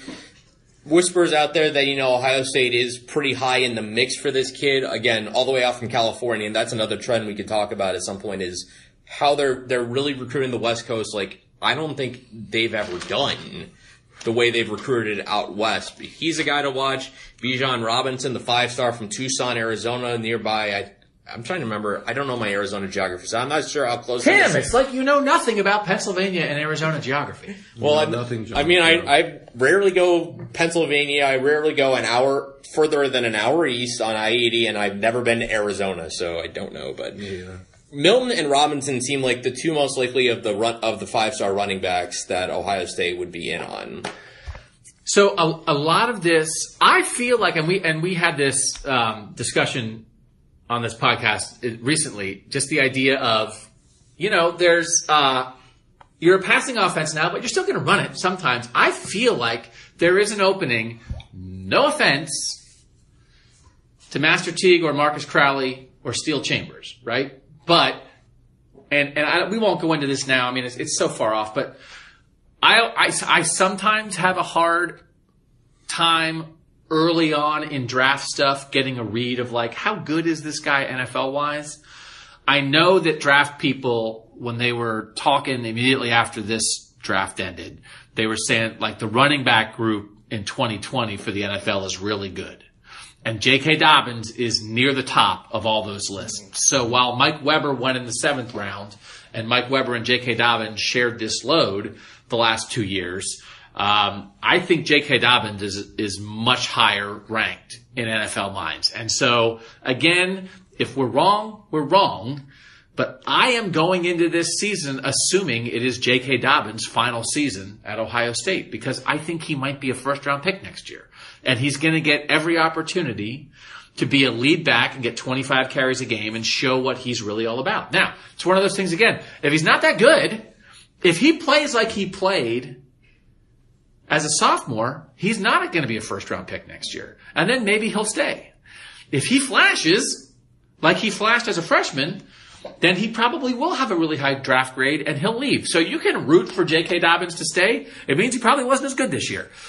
But I, if I'm recruiting, if I'm Ohio State right now, and I'm telling guys, listen, man, JK's probably leaving. There is an opening for you a hundred percent. And I know people love Master Teague. He's recruiting 300s. They don't have a five star running back on this roster behind J.K. Dobbins. They don't have a top hundred running back. They have top hundred guys all over the place. Brian Snead was a top hundred guy. He's gone. I really think they have a pitch to make. And again, they are very clearly going national at this in this running back recruiting. They had Darvon Hubbard as a as a commit originally from Arizona with Jack Miller. He is now decommitted, but he was in the 300s, right? I think maybe they cooled on him a little bit, which maybe led to his decommitment. Maybe they thought that like I think they need to get a five star running back. If they don't get Julian Fleming, I think they'll survive because Garrett Wilson's going to be here for three years. If they don't get Julian, if they don't get Kendall Milton or an equivalent running back, I'm not a, I'm not sure what their running game is going to look like in 2020. if they don't get Kendall Milton, we'll probably see what we saw in 2018, where you're, you know, series by series. Which I don't. Obviously, none of us think that's like the greatest thing in the world to be doing, but none of those guys I think are good enough as of right now to be like the lead back after J.K. Dobbins. So, but and, again, it's just recruiting rankings, Yeah. and everybody likes to downplay them. Except, guess what? They actually do matter. And I know Marcus Crowley was like the parade all number one player in Florida and that kind of thing. And he, you know, And that's but that's based off what you But- do like in your high school season. And- that's not based on what you do when you get around all these Yeah. guys and get to competing. and they, and I know they like Marcus Crowley this spring, right? Is that a national championship backfield for for the year that you think Justin Fields is going to pop? Then if you have a realistic expectation of Justin Fields, which includes maybe some bumps in 2019, but 2020 ready to roll, you better have a running back to run with him. And if you're telling me right now as things stand that you're saying we got Justin Fields, we got Chris Olave, we got Jeremy Ruckert, we got Garrett Wilson, and we're handing the ball to Master Teague and Marcus Crowley. I'm saying one of these things doesn't look like the other. And I'm also telling that to Kendall Milton. Am I, I mean, I'm just, it's, it, and guess no offense, and I know everyone's going to say Master Teagues look great. I'm just telling you, man, like, I think Dobbins is really good and is going to show something this year. But you need somebody. Are they game breakers? Do they have a game breaker behind Dobbins? I want a true freshman running back game breaker, which is why I put Kendall Milton at the top of this list. And again, I, to your point, Tim, I find it really interesting that a lot of the, they're going. G, G Scott is from. Is it G or G? I, I'm gonna guess G. I think it's probably Gee. G Scott. Well, we'll just gonna call. go- We'll delete this part. Uh, he's from Washington. The other receiver's from Texas. Yep. Um, Fleming is from, again, as we said, you get to Elysburg, you make a left, head towards Bloomsburg. It's, You all it's know where right it's there. Catawissa, come on. Um, these running backs are going after West Coast guys. Again, to the point of are they going, they're going nationals for skill guys. I'll tell you that. They're going all over the place for these skill guys. Um, is there anybody else? You guys, we, we threw some names out there. We talked about Fleming a lot. We talked about Milton a lot. We talked about the linebacker from Washington. Is there anybody else that we need to mention as real national targets before we move on here? I would look at you know in the low 80s Henry Gray out of Miami, a corner position of need. We talked about we talked about how Ohio State needs help on that defense. They have one guy committed on that side of the football. Gray right now the crystal ball is heavily in Ohio State's favor. He plays in Miami Central. And Ohio State's had no problem getting kids out of South Florida in the past. So he seems like a guy that I would keep an eye on as like a guy, as another guy that you can, you can build, start to build a secondary class with him and Cavazos. Okay. Generally speaking, I made a list of questions. When we think about the fact that Ohio State was number two in the country in 17 and 18, when we think about the fact that in the Urban Meyer era, Ohio State was not competing with Big Ten teams. They were assumed to beat Big Ten teams, both on the field and in recruiting, and they were competing on a national level. Yes or no, Ohio State will continue to recruit with Clemson and Alabama and at that kind of level under Ryan Day. Yes or no? Offensively, yes. Defensively, not this year. Long term? Long term, I, I think so.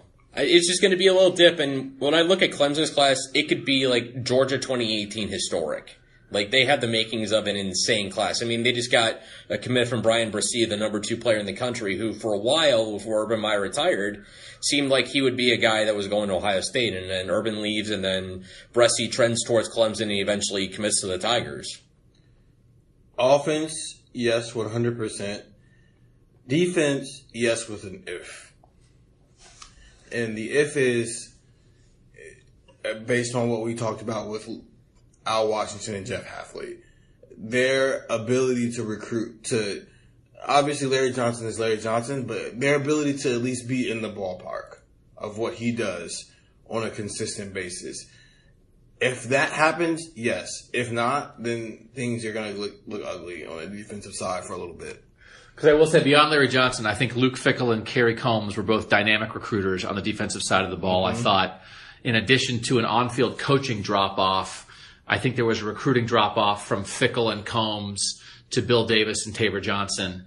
Uh, and now we're asking Al Washington and Jeff Hafley to get that recruiting on the defensive side of the ball back up to the Luke Fickell, Kerry Coombs level of things. And they were both difference makers. Um, and that's, that's just, I mean, I think it's, I think it's about, you know, the, sometimes you have great X and O's coaches, right? Sometimes you have great dynamic recruiters. Every now and then you have guys who are both, um, who can coach it up and develop guys and also can really recruit guys. But I think every staff, when you have 10 guys, you end up with a staff where you want to balance. Like you would, you admit the fact, hey, this guy's maybe not going to recruit as well, but when that, once they get here, he's going to be awesome. And this guy, maybe he's not the world's greatest coach, but he can bring in talent. You got to have a balance. Um, we're looking for who is that, who are the next dynamic recruiters. Um, Larry Johnson clearly is that. I think Brian Hartline very quickly has shown himself to be that.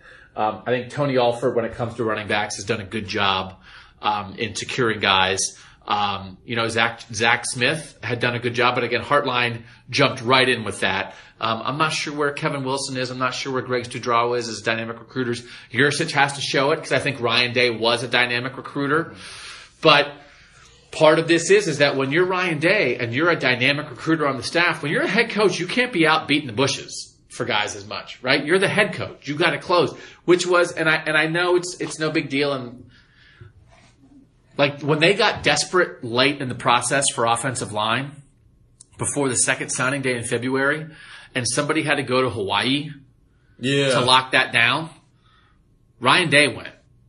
And I think in the same situation a year earlier, that would not have been Urban Meyer going to do that. It would have been Ryan Day or the most dynamic recruiter on the staff going to lock down a late top 150 national recruit from Hawaii where you fly across an ocean stay for lunch and fly home. He did not sleep in Hawaii. He flew to Hawaii, got off the plane, locked the kid down, and flew home as the head coach. I hope that he- is not normally what a head coach is supposed to do. No, it's not. But that goes back to he's not Urban Meyer yet, and they're still trying to get to know a lot of this coaching staff. And also, I kind of feel bad for Ryan Day in that instance. I know it's your job and you get paid a lot of money, but imagine doing all that and the kid still goes, "Nah." I'd be a little hurt. well, but they got him. They did, but like in a world where it's like his, there's definitely a part on that plane right back where he's like, If God, I hope this kid comes here because if not, this was this was just this was awful. yeah. Like, no, well, the thing is, you can probably you can watch like three movies each way. You can, but like Yeah. it's still like a plane ride. Like Yeah. plane rides are not like Well- the most fun. Even if it is a private jet, it's like I didn't want to get. You know on- what? I bet you. Now that makes me wonder: Did he fly his jet to Hawaii, or he must have flown commercial? Well, if he I don't flies- think he- I would. I would hope he at least got first class. So it, Yeah, it's one of yeah. those that has like a full down bed. So at least he has a chance. Like to get some imagine sleep. being on Yeah, Southwest and you get stuck with the middle seat for like Yeah, a yeah, nine yeah, hour yeah, flight. yeah. That's Hey, like, oh what are my- you doing? I'm the head coach of Ohio And you're just like, uh, imagine y'all flown before. You're like, imagine like a person just cramped up between two people, and you're going to Hawaii from Ohio. But the Indians owner flies on Southwest. Um, so what? Okay, so so let's move to the next thing. So we kind of we kind of hit on this, but if, let's wrap this up again. As we look at 2020, we talked about players. What are the positions? I talked a lot about running back, but but as we talk about if, if we're just looking at the roster, if we're looking at guys are going to lose, because again, I did a rough draft of this, and I sent it out to my text group. If you guys want to get on the text plane, um, I'm going to give you a hint. We haven't officially announced it, but I you'll either it'll be either officially announced or about to be officially announced when you listen to this. We are opening up Project Text for a free trial. So, all my people out there who have subscribed, and am I going to sit here and say that I have the most subscribers of anybody at cleveland.com of the 10 or 11 people who have Project Text? Do I know that for a fact? I don't. Do I know some numbers and assume that fact to be true? That Ohio State and my loyal Buckeye Talk squad is number one? Yes, I do assume that to be true. I think it is true, and I am grateful to you guys for that. I hope you guys have been enjoying the service. I've gotten good feedback about it. We're going to have a lot of interesting stuff coming up. But for the month of May, we are going to do a free trial. So if you have not tried it and you don't know what the deal is, you can get a taste. And here's the thing. Once you get a taste, baby, you're gonna be addicted. Now that's not a joke. I shouldn't joke about drugs because they're very serious and that kind of thing. But I'm gonna deal you some Project Text and you're gonna keep coming back. So try the free trial. Go to cleveland.com. Give it a shot. It's not gonna cost you any money. If you don't like it, you can text me and say, Doug, I hate your texts and I hate everything about your existence. And I'll say, thanks for trying. If you like it, then you can pay me $4 a month. None of that goes into my pocket, by the way, but it might prevent the company from folding. Um, so, No pressure. no pressure. It's on you. ESPN the magazine is folding. You know why? Because they didn't have a text group. So try it. Get ready. Cleveland.com. Go there. There will be like a thousand house ads directing you how to get Project Text. We have the Indians, the Browns, the Cavs. We have entertainment people. We have political people, all kinds of different things you can try. So please, if you've been wondering about this text thing that I keep talking about, this is your opportunity to try it. Guys, the thing I said that I sent a text was I, I guessed how many guys would be drafted next year.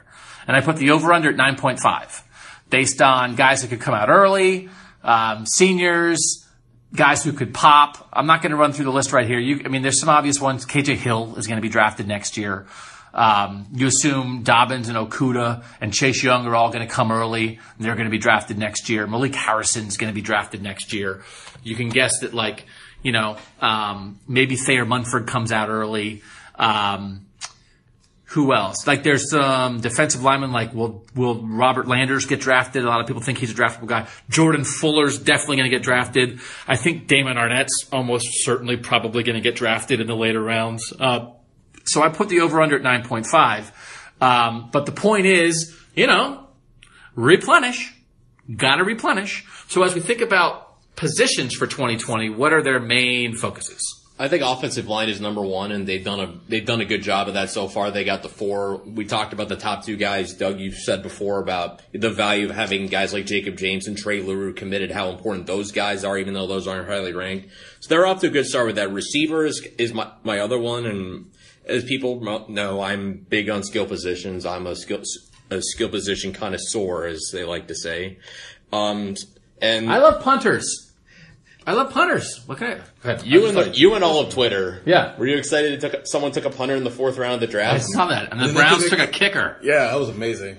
Yeah, it Come a long it's a way. kicker we've we've seen in person, Austin We have. Seibert. We. So offensive line, receiver, I would look running back. Also, like you said, to get a top flight guy, defensive tackle. I kind of I think it'd be good for them, especially losing three guys. Although, you know, Lander, Robert Landers, Davon Hamilton, and Jay Cornell, they're good, but they're not like star like star like type guys. But you still want to have more depth back there. So I would I would think they'd want to target that and try and at least get one or two more guys on the interior defensive line. Yeah, I mean they had a good. I, I like their young. The I like the 18 class of defensive linemen: Taron Vincent, Tommy Togiai, Tyler Friday. They have some really good guys in the pipeline, but but they're losing a big group, and they've got to supplement that for sure, especially on along the interior. Anybody else uh, position wise, Steven, is popping for you? Defensive back. We just named three guys who probably won't be here this time next year. And I think they need to replenish that a little bit. Obviously, Lejond helps that a little bit, but I do think they need to add more there as well. When you're losing three guys in the NFL, two graduation, another guy is probably going to leave early. Um, let's think Big Ten a little bit, and and the one thing, I mean, again, uh, obviously this is obvious stuff. I don't know if we're going to get to your questions. If we don't, we'll get to them next week. Um, context always matters. So in a world where like, oh, is Ryan Day going to be as good as Urban Meyer? Well, you know, there's, are you going to lose out on battles with Clemson and Alabama and Georgia for national kids? But is there anybody, we talked about, you know, the idea of maybe you go national if you whiff nationally and you don't protect the home base, is somebody going to come in and invade your home base? Is there anybody in the Big Ten that Ohio State should be worried about if Ohio State, for some reason, would not be the number one recruiting team in the Big Ten? Can anybody else take that crown? I mean, I would think the only real contenders are Michigan and Penn State. And I can read you. Penn State has six four star guys right now for 2020. And they're they're ahead of Ohio State, but only because they have two more commits right now. Yeah. So, but but listen. I, so these are the these are the Penn State national rankings of their 10 commitments for 2020. Ready? Yep. 97, 143, 147, 228, 293, 335, 445, 486, 489, 834.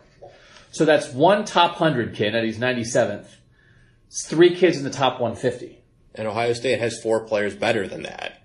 So like they have a lot of guys, but like I don't think Ohio State would even take commitments from like seven of the ten kids in their class. Was Ohio? Is some of that Ohio State was just that far ahead the last decade that like even with like what's all happened, they're still at least a lap ahead. So they have to slow down immensely.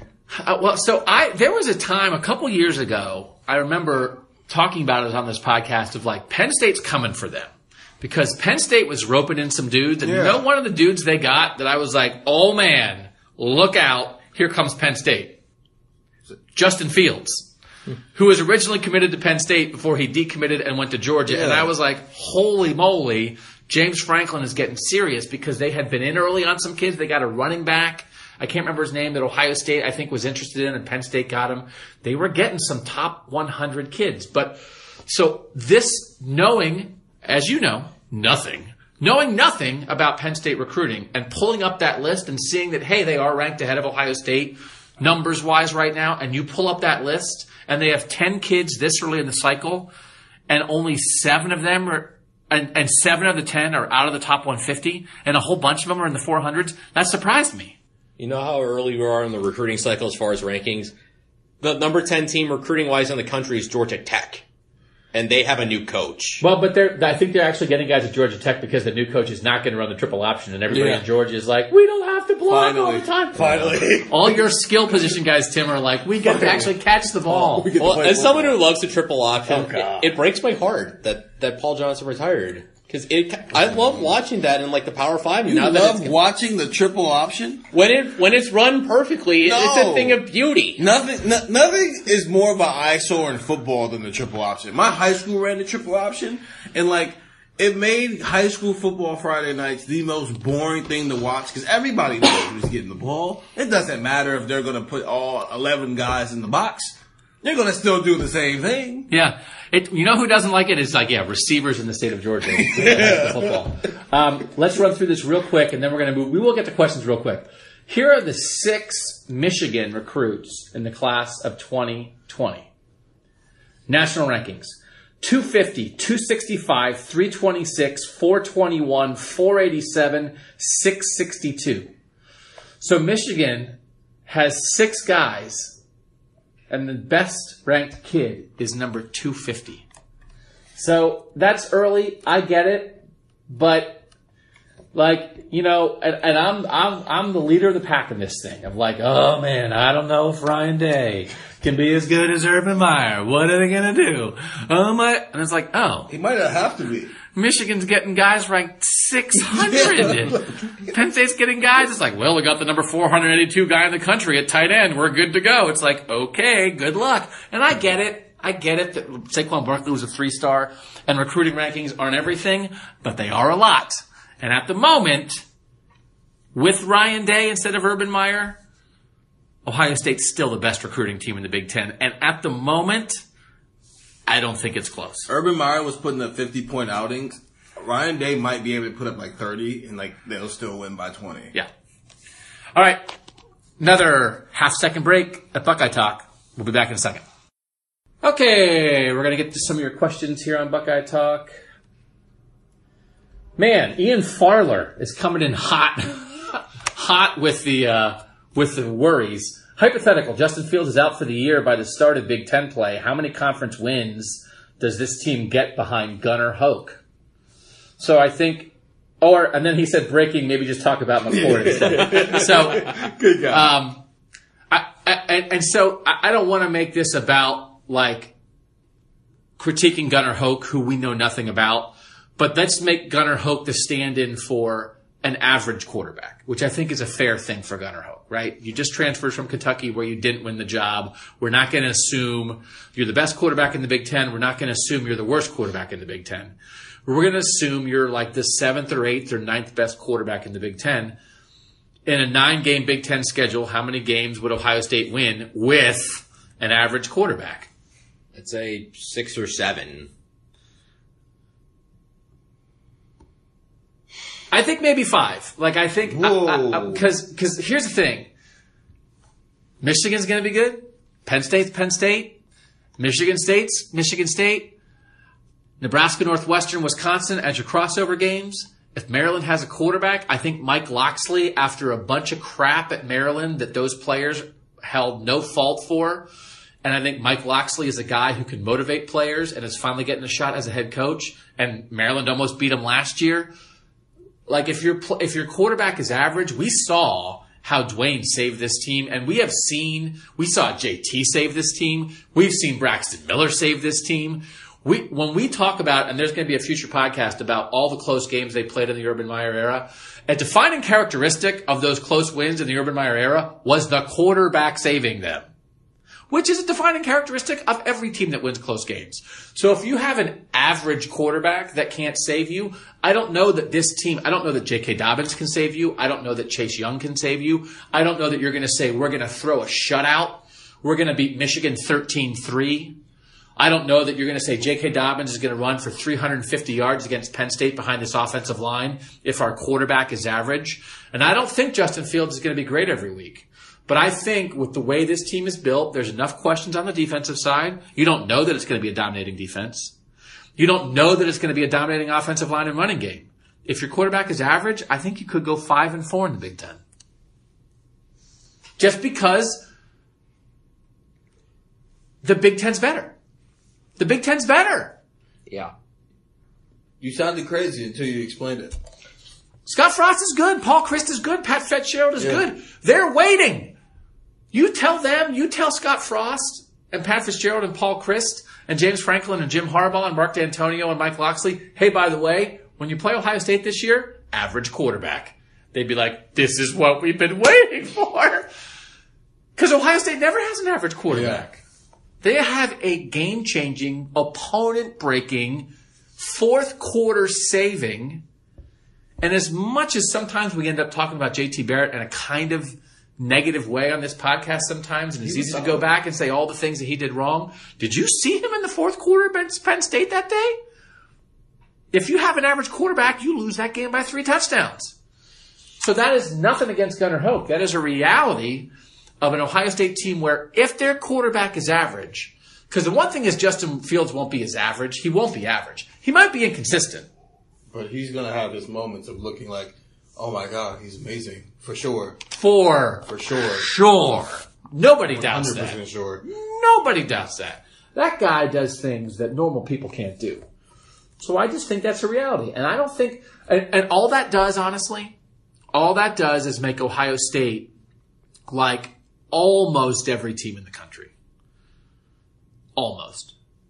Because maybe Al- Alabama's won national championships with borderline average quarterback. But play. everything else has been so spectacular that it didn't matter. Right. Yeah. But it- so so is that what Ohio? Do you think Ohio State 2019 at the other 21 positions besides quarterback No. is Alabama talent? I don't. No. Not right now. I don't think that. I think they've got a lot of potential in a lot of different places. And you, if you get upside of Wilson and Olave and upside of Teradja Mitchell and Jeffrey Okudah and Chase Young and Josh Proctor and Tyreke Smith and Taron Vincent and Malik Harrison and Baron Browning and you get full upside on all those guys, okay. I can't bank on that on May 1st.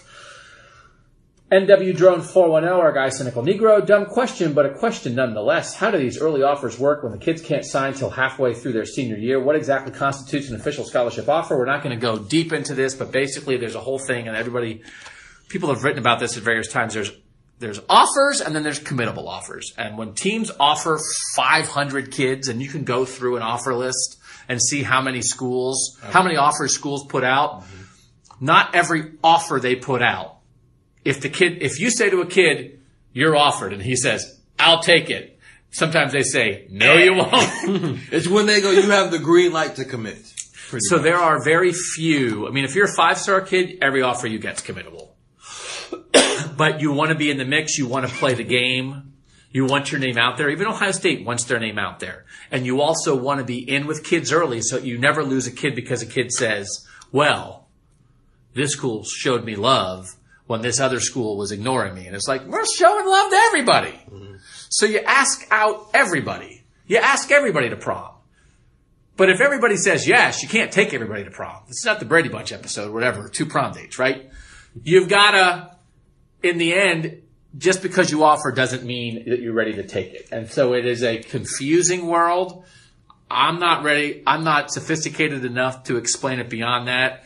But I know we did a, a story a couple years ago, and other people have done stories. There's a difference between an offer and a committable offer, which is silly because then it's not really an offer if you can't take it. But then you get to put on your list. I have 25 scholarship offers. You can tweet out. And, and, I'll say there was a world, and I remember it very, very, very clearly, except I can't remember it. That's what happens when you're old. I have a very specific memory that's very hazy. But one year on National Signing Day, Jim Tressel said something like, I'm very proud of the fact that we made 29 offers and we got 24 commitments. And it was like, you made 20? Wait, what? Mark Pantoni makes 29 offers in half an hour. Like that was a different world. That was 15 years. That's 14 or 12. or- That was a different world. Where Ohio State under Jim Tressel, there was a time when if you got an offer from Ohio State, they didn't offer you unless they were saying, we want you. And so he took that as a point of pride that we identified the guys we want and almost every guy that we wanted, we got. Eh, I don't agree with that. I Well, it's strategy. I, I don't know if it's strategy, but it's also the benefit of the fact that you didn't have the internet like what you have today, where two seconds after you do, where kids are literally like making this, you know, a reality TV show, which is fine. You can do it however you want to do it. But when you live in that world where two seconds after you send your offer, the kid's tweeting about just got offer from this school, even though it means absolutely nothing in the moment. I think it's easier to get away with doing some stuff like that. So it's applaudable, but like, I don't oh, know if he'd get away with that today. No, but that's part of it too. I mean, that's a point both about Tressel and how he thought about things and how he operated, but it's also a point about how much the world Yeah, has changed. like he wouldn't be able to do that today where you only, cause people would know that right now, eight months before signing there and go, is anybody working over there? Why are Yeah. there only 29 offers out? and you want your team, I mean, they want, they want it out there. They want their program talked about. yeah. So the idea of like, well, we're going to be so selective that we want a big conversion rate, that's just not a real, I, I agree. Yeah. It's not a realistic approach anymore. Um, Ross gets to a question that we've kind of discussed, but Tim, I'll let you take this. Why is the defensive recruiting fallen off so much? I thought Al Washington was supposed to be the best young recruiter. Seems like we're more focused on offense. Just to sort of recap what you've said. Yeah, it, it's just the fact that we don't know what this defense is going to look like. That recruits are the same way as you know everybody that covers a team. We don't know what this offense is going to look like. We can guess, but until you see it out there for a few games, you're not going to have a clue. So I would I would not worry about defensive recruiting until early November. If I want to pencil in like a target time to start worrying about defensive recruiting, pick early November. Um, I'll let you guys take this first, and then I'll chime in at the end. Ross at Rossatron six. No, he just asked that one. Sorry. G Nilly, what's up, G Nilly? Did any Buckeyes who left early for the NFL draft make the wrong decision based on where they were drafted? So, um, I was like, well, who left early? so like Parris Campbell. Um, so who was okay? So who's Didn't so Nick early. Bosa left early, went in the first round. Good decision. Dwayne Haskins left early. I mean, is this worth debating? He went 15th in what people viewed as a weak quarterback class. Would anybody make the case that Dwayne Haskins should have stayed? No, No. Because I do, I, our friend Rich Exner at Cleveland.com, and I will look this up, um, and uh, wrote a story that the headline was How much money the New York Giants passing on Dwayne Haskins cost the Ohio State quarterback. And his this first sentence may shock you. The New York Giants' decision to pass on Dwayne Haskins will cost the former Ohio State quarterback close to blank a million close to blank million dollars on his first contract. So a first round NFL contract is four rounds with a fifth year option.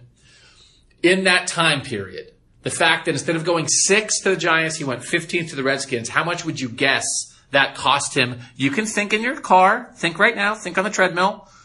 Then Tim and Steven will think and they'll guess. Okay, Steven, what's your guess? I go ten. I'd say about 12. Boy, you guys are good. It's 11. Wow. So, so, okay. So going 6 to 15th cost him $11 million over four years, right? Mm-hmm. Do you think he could have made himself in a world where Tua and Justin Herbert and I'm trying to think more money coming Jake back. Jake Fromm, other guys are going to be out there next year. Everybody I think agrees the quarterback class next year is viewed as better than this class. Dwayne was the third pick in, a, in what is viewed as a kind of iffy quarterback class. You- No doubt he made the right decision to go. No doubt, Yeah. 100%. I think there are some people out there who would try to make a case that he should have stayed based on like development and the stuff that people say about one year starter in college, but I'm 100% with you guys. When you gotta go, you gotta go. Most surprising Buckeye to go undrafted from WDK 1921. So again, the undrafted Buckeyes are Johnny Dixon, Malcolm Pridgeon, Demetrius Knox, Dante Booker are the, the guys who just left school and signed as undrafted free agents. They had 10 combine invites. Nine of the 10 combine invites were drafted. The only one who wasn't was Johnny Dixon. So who, who would you guys, is it Johnny? Yeah. It's Johnny easily. So if it is obviously Johnny, were you surprised that Johnny wasn't drafted?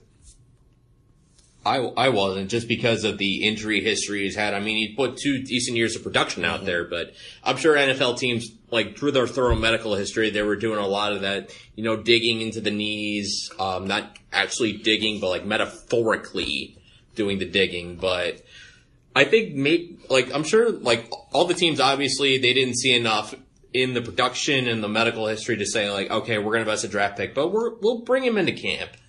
I think the three wide receivers, McLaurin, Johnny Dixon, and Parris Campbell, were really good at the combine to the fact that it, it helped all their draft stock. It's why Parris was drafted where he was drafted, it's where Terry was drafted where he's drafted. And I think for a while, Johnny Dixon was going to get drafted.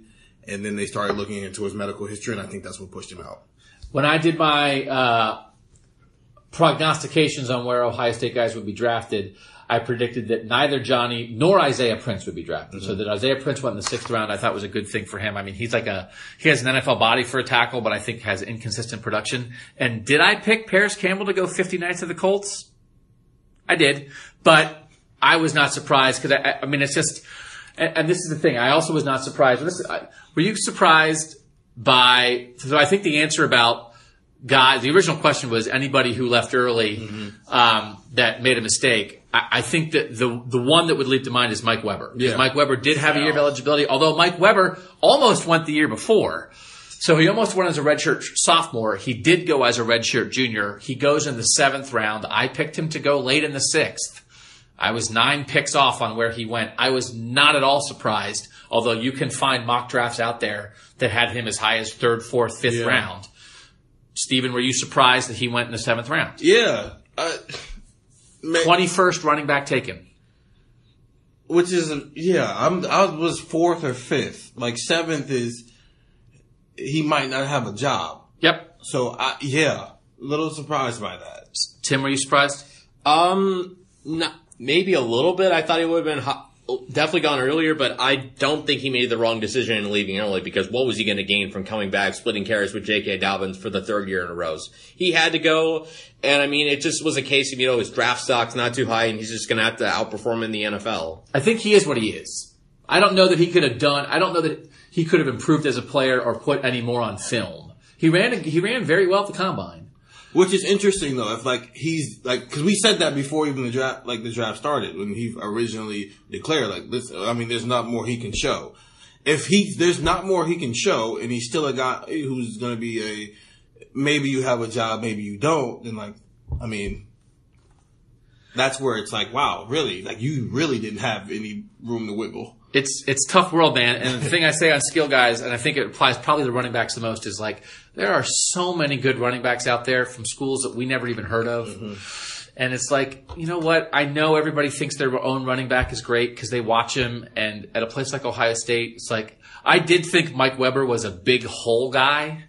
And sometimes people will get really excited about like a long Mike Weber run. And then you'd watch it on film and it was like, he, no offense, but whole he didn't have to do anything. Yeah. And I don't know that he's a great, like, I don't know that his vision is great. I think JK's vision is better. I think JK's, a little more of a of a slide through a small hole and make something out of nothing guy. Um, I think Weber's fine, but I think it's tough to be a running back who's fine, and he's not a huge thumper. He's not. I mean, he did run a very good time, but he's just not an absolute blazer. I think sometimes when you get in the middle rounds as a running back, you're better off being like a a guy who has like one great skill, and I think he's just like kind of good across the board. And I think when you're kind of good, you get thrown in the mix with a million other people, and it's hard to stand out. And I think that's what happened to him. We are technically over our designated allotment here at the Westerville Public Library, where we do have the room reserved from one until three fifteen. It's on the board. There's a board outside. I might even tweet a picture of it, but we're going to go a little bit longer. Um, Go until you kick you out. So yeah, we'll go to. I think there's nobody coming in. There's like a softball group or something coming in at five o'clock. So we have like another hour and a half we can go.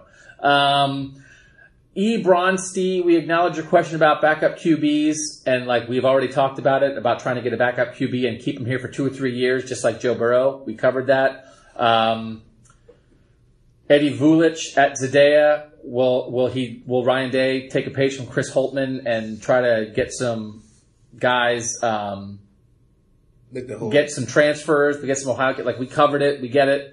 Um, Pete Capo is asking, um, sort of strategy wise about geography, and we'll, we'll hit on this really quickly. And there's a lot of stuff that we can dig into more in stories that are hard to address in a podcast.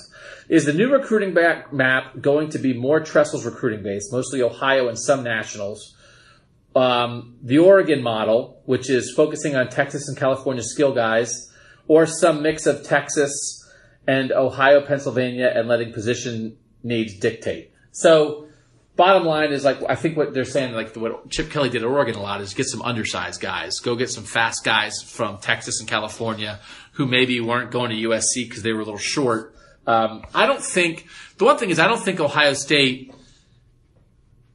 To me, if you're Ohio, I'm trying to think. Like Ohio State did get like under Tressel, they would go to Florida and get kids like Santonio Holmes was a three star, and Brian Roll was a three star, and they would go get some Florida guys, but who weren't top tier Florida guys. It's kind of the way that like you'll see Minnesota and Wisconsin go get Florida guys now, and everybody in the Midwest has to go get some Florida guys. But there's so many good players in Florida that you can get a three star Florida guy who's an excellent player. But it's that, you know, Florida and Florida State and Miami and Georgia and Alabama, they took the five star Florida guys. So I, I don't know. I like I, as much as I think, okay, well, you wanna you wanna do make sure maybe you peel back and go Ohio a little bit.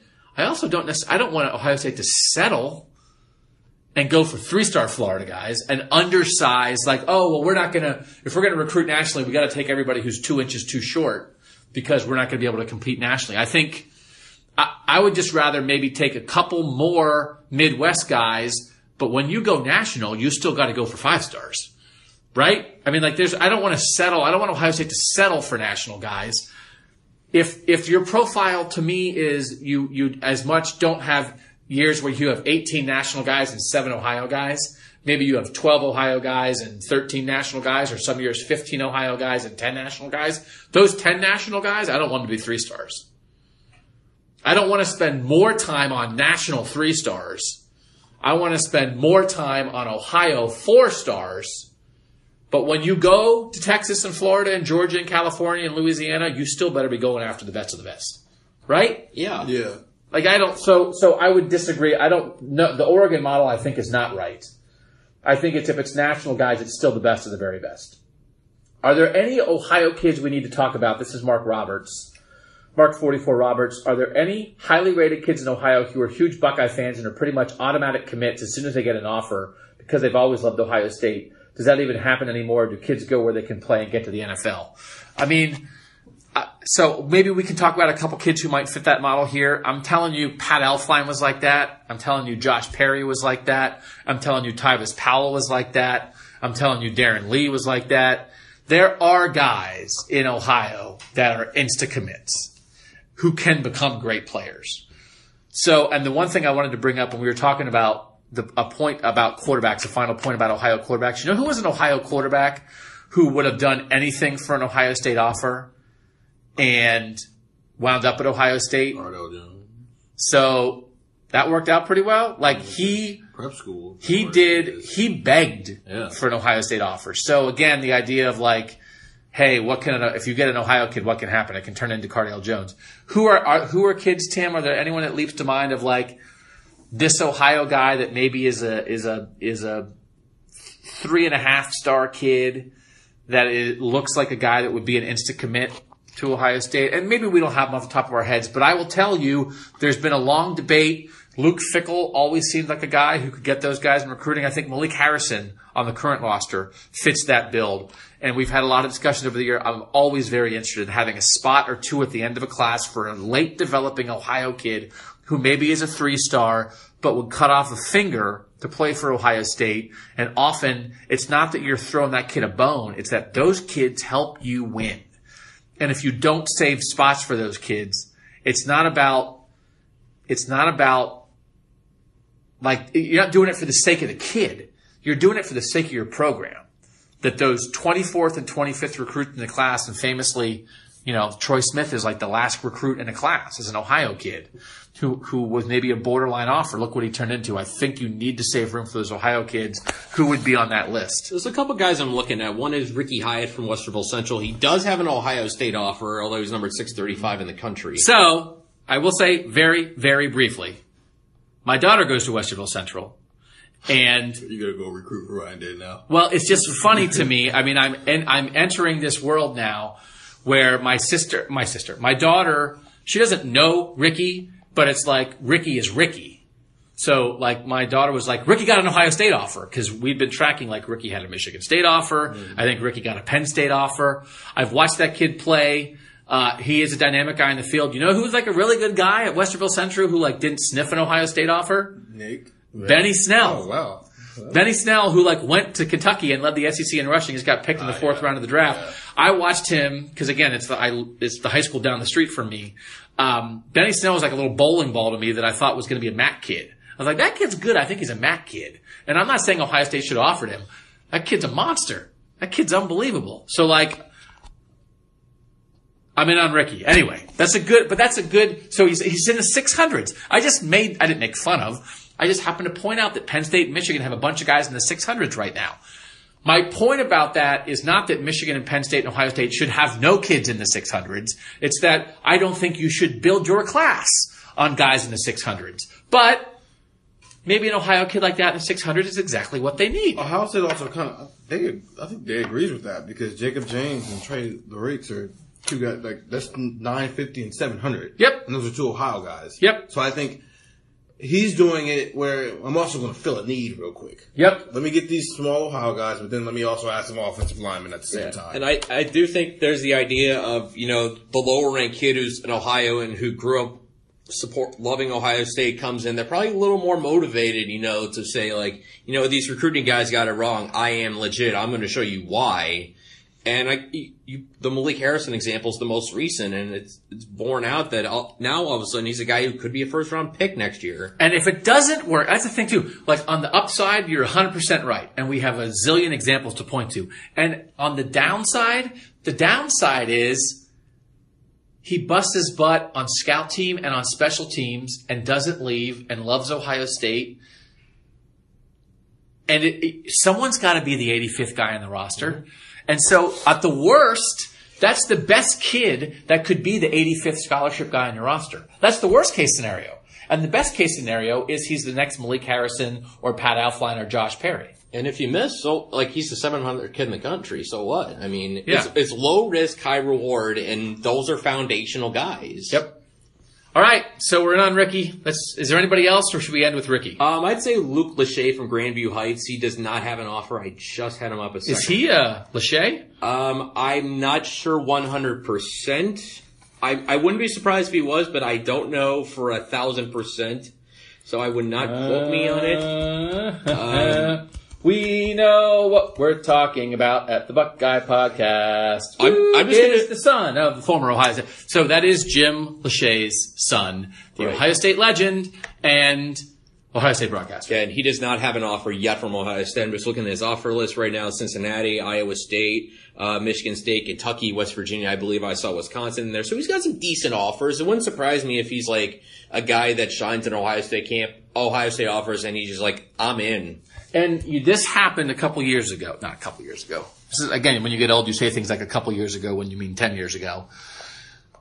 Ohio State, very super late in recruiting, in a recruiting cycle one time, had an, had a scholarship left. And they offered a kid who I think was in the thousands. And it was Adam Griffin. And it was Archie Griffin's I kid. I remember that. Yep. Oh, and at the moment, it's one of those like, man, Tress. But you know what?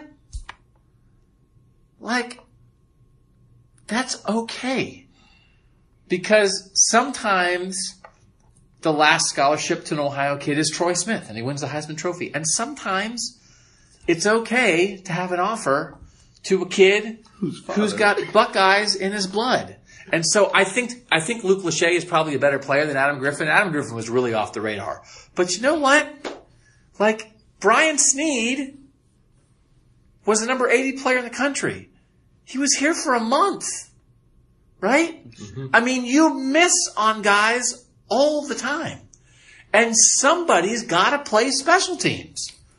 So, you know, like, I get it. I get it. And I'm not asking Ohio State to, like, not go get national players. But you know what? I'm like, It's a great way to put it. I, I, I mean, for real. Somebody's got to play special teams. Someone's got, to. and you know what? The best mix of special teams to me is always, you don't want, you do not want 10 five star freshmen covering a kickoff. No. Cause like, oh, seven of them are going to run in the wrong lane.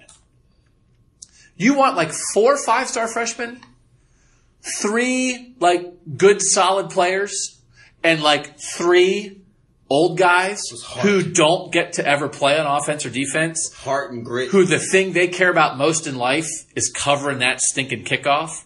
And if that kid happened to grow up rooting for Ohio State and happened to grow up hating Michigan, and you happen to give him a scholarship late in the cycle, and then you tell him, run down, like the fate of this football program depends on you covering this kick, He will do it. That is not a bad way to go. That's that's softy old Doug, um, coming around on uh, just you know having a 25 man recruiting class ranked in the 900s. What are you gonna do? Makes you feel good. All right, guys, thank you for this great recruiting talk. Um, we've been promising to you you guys for a while, so we hope you enjoyed it. Um, again, the project text.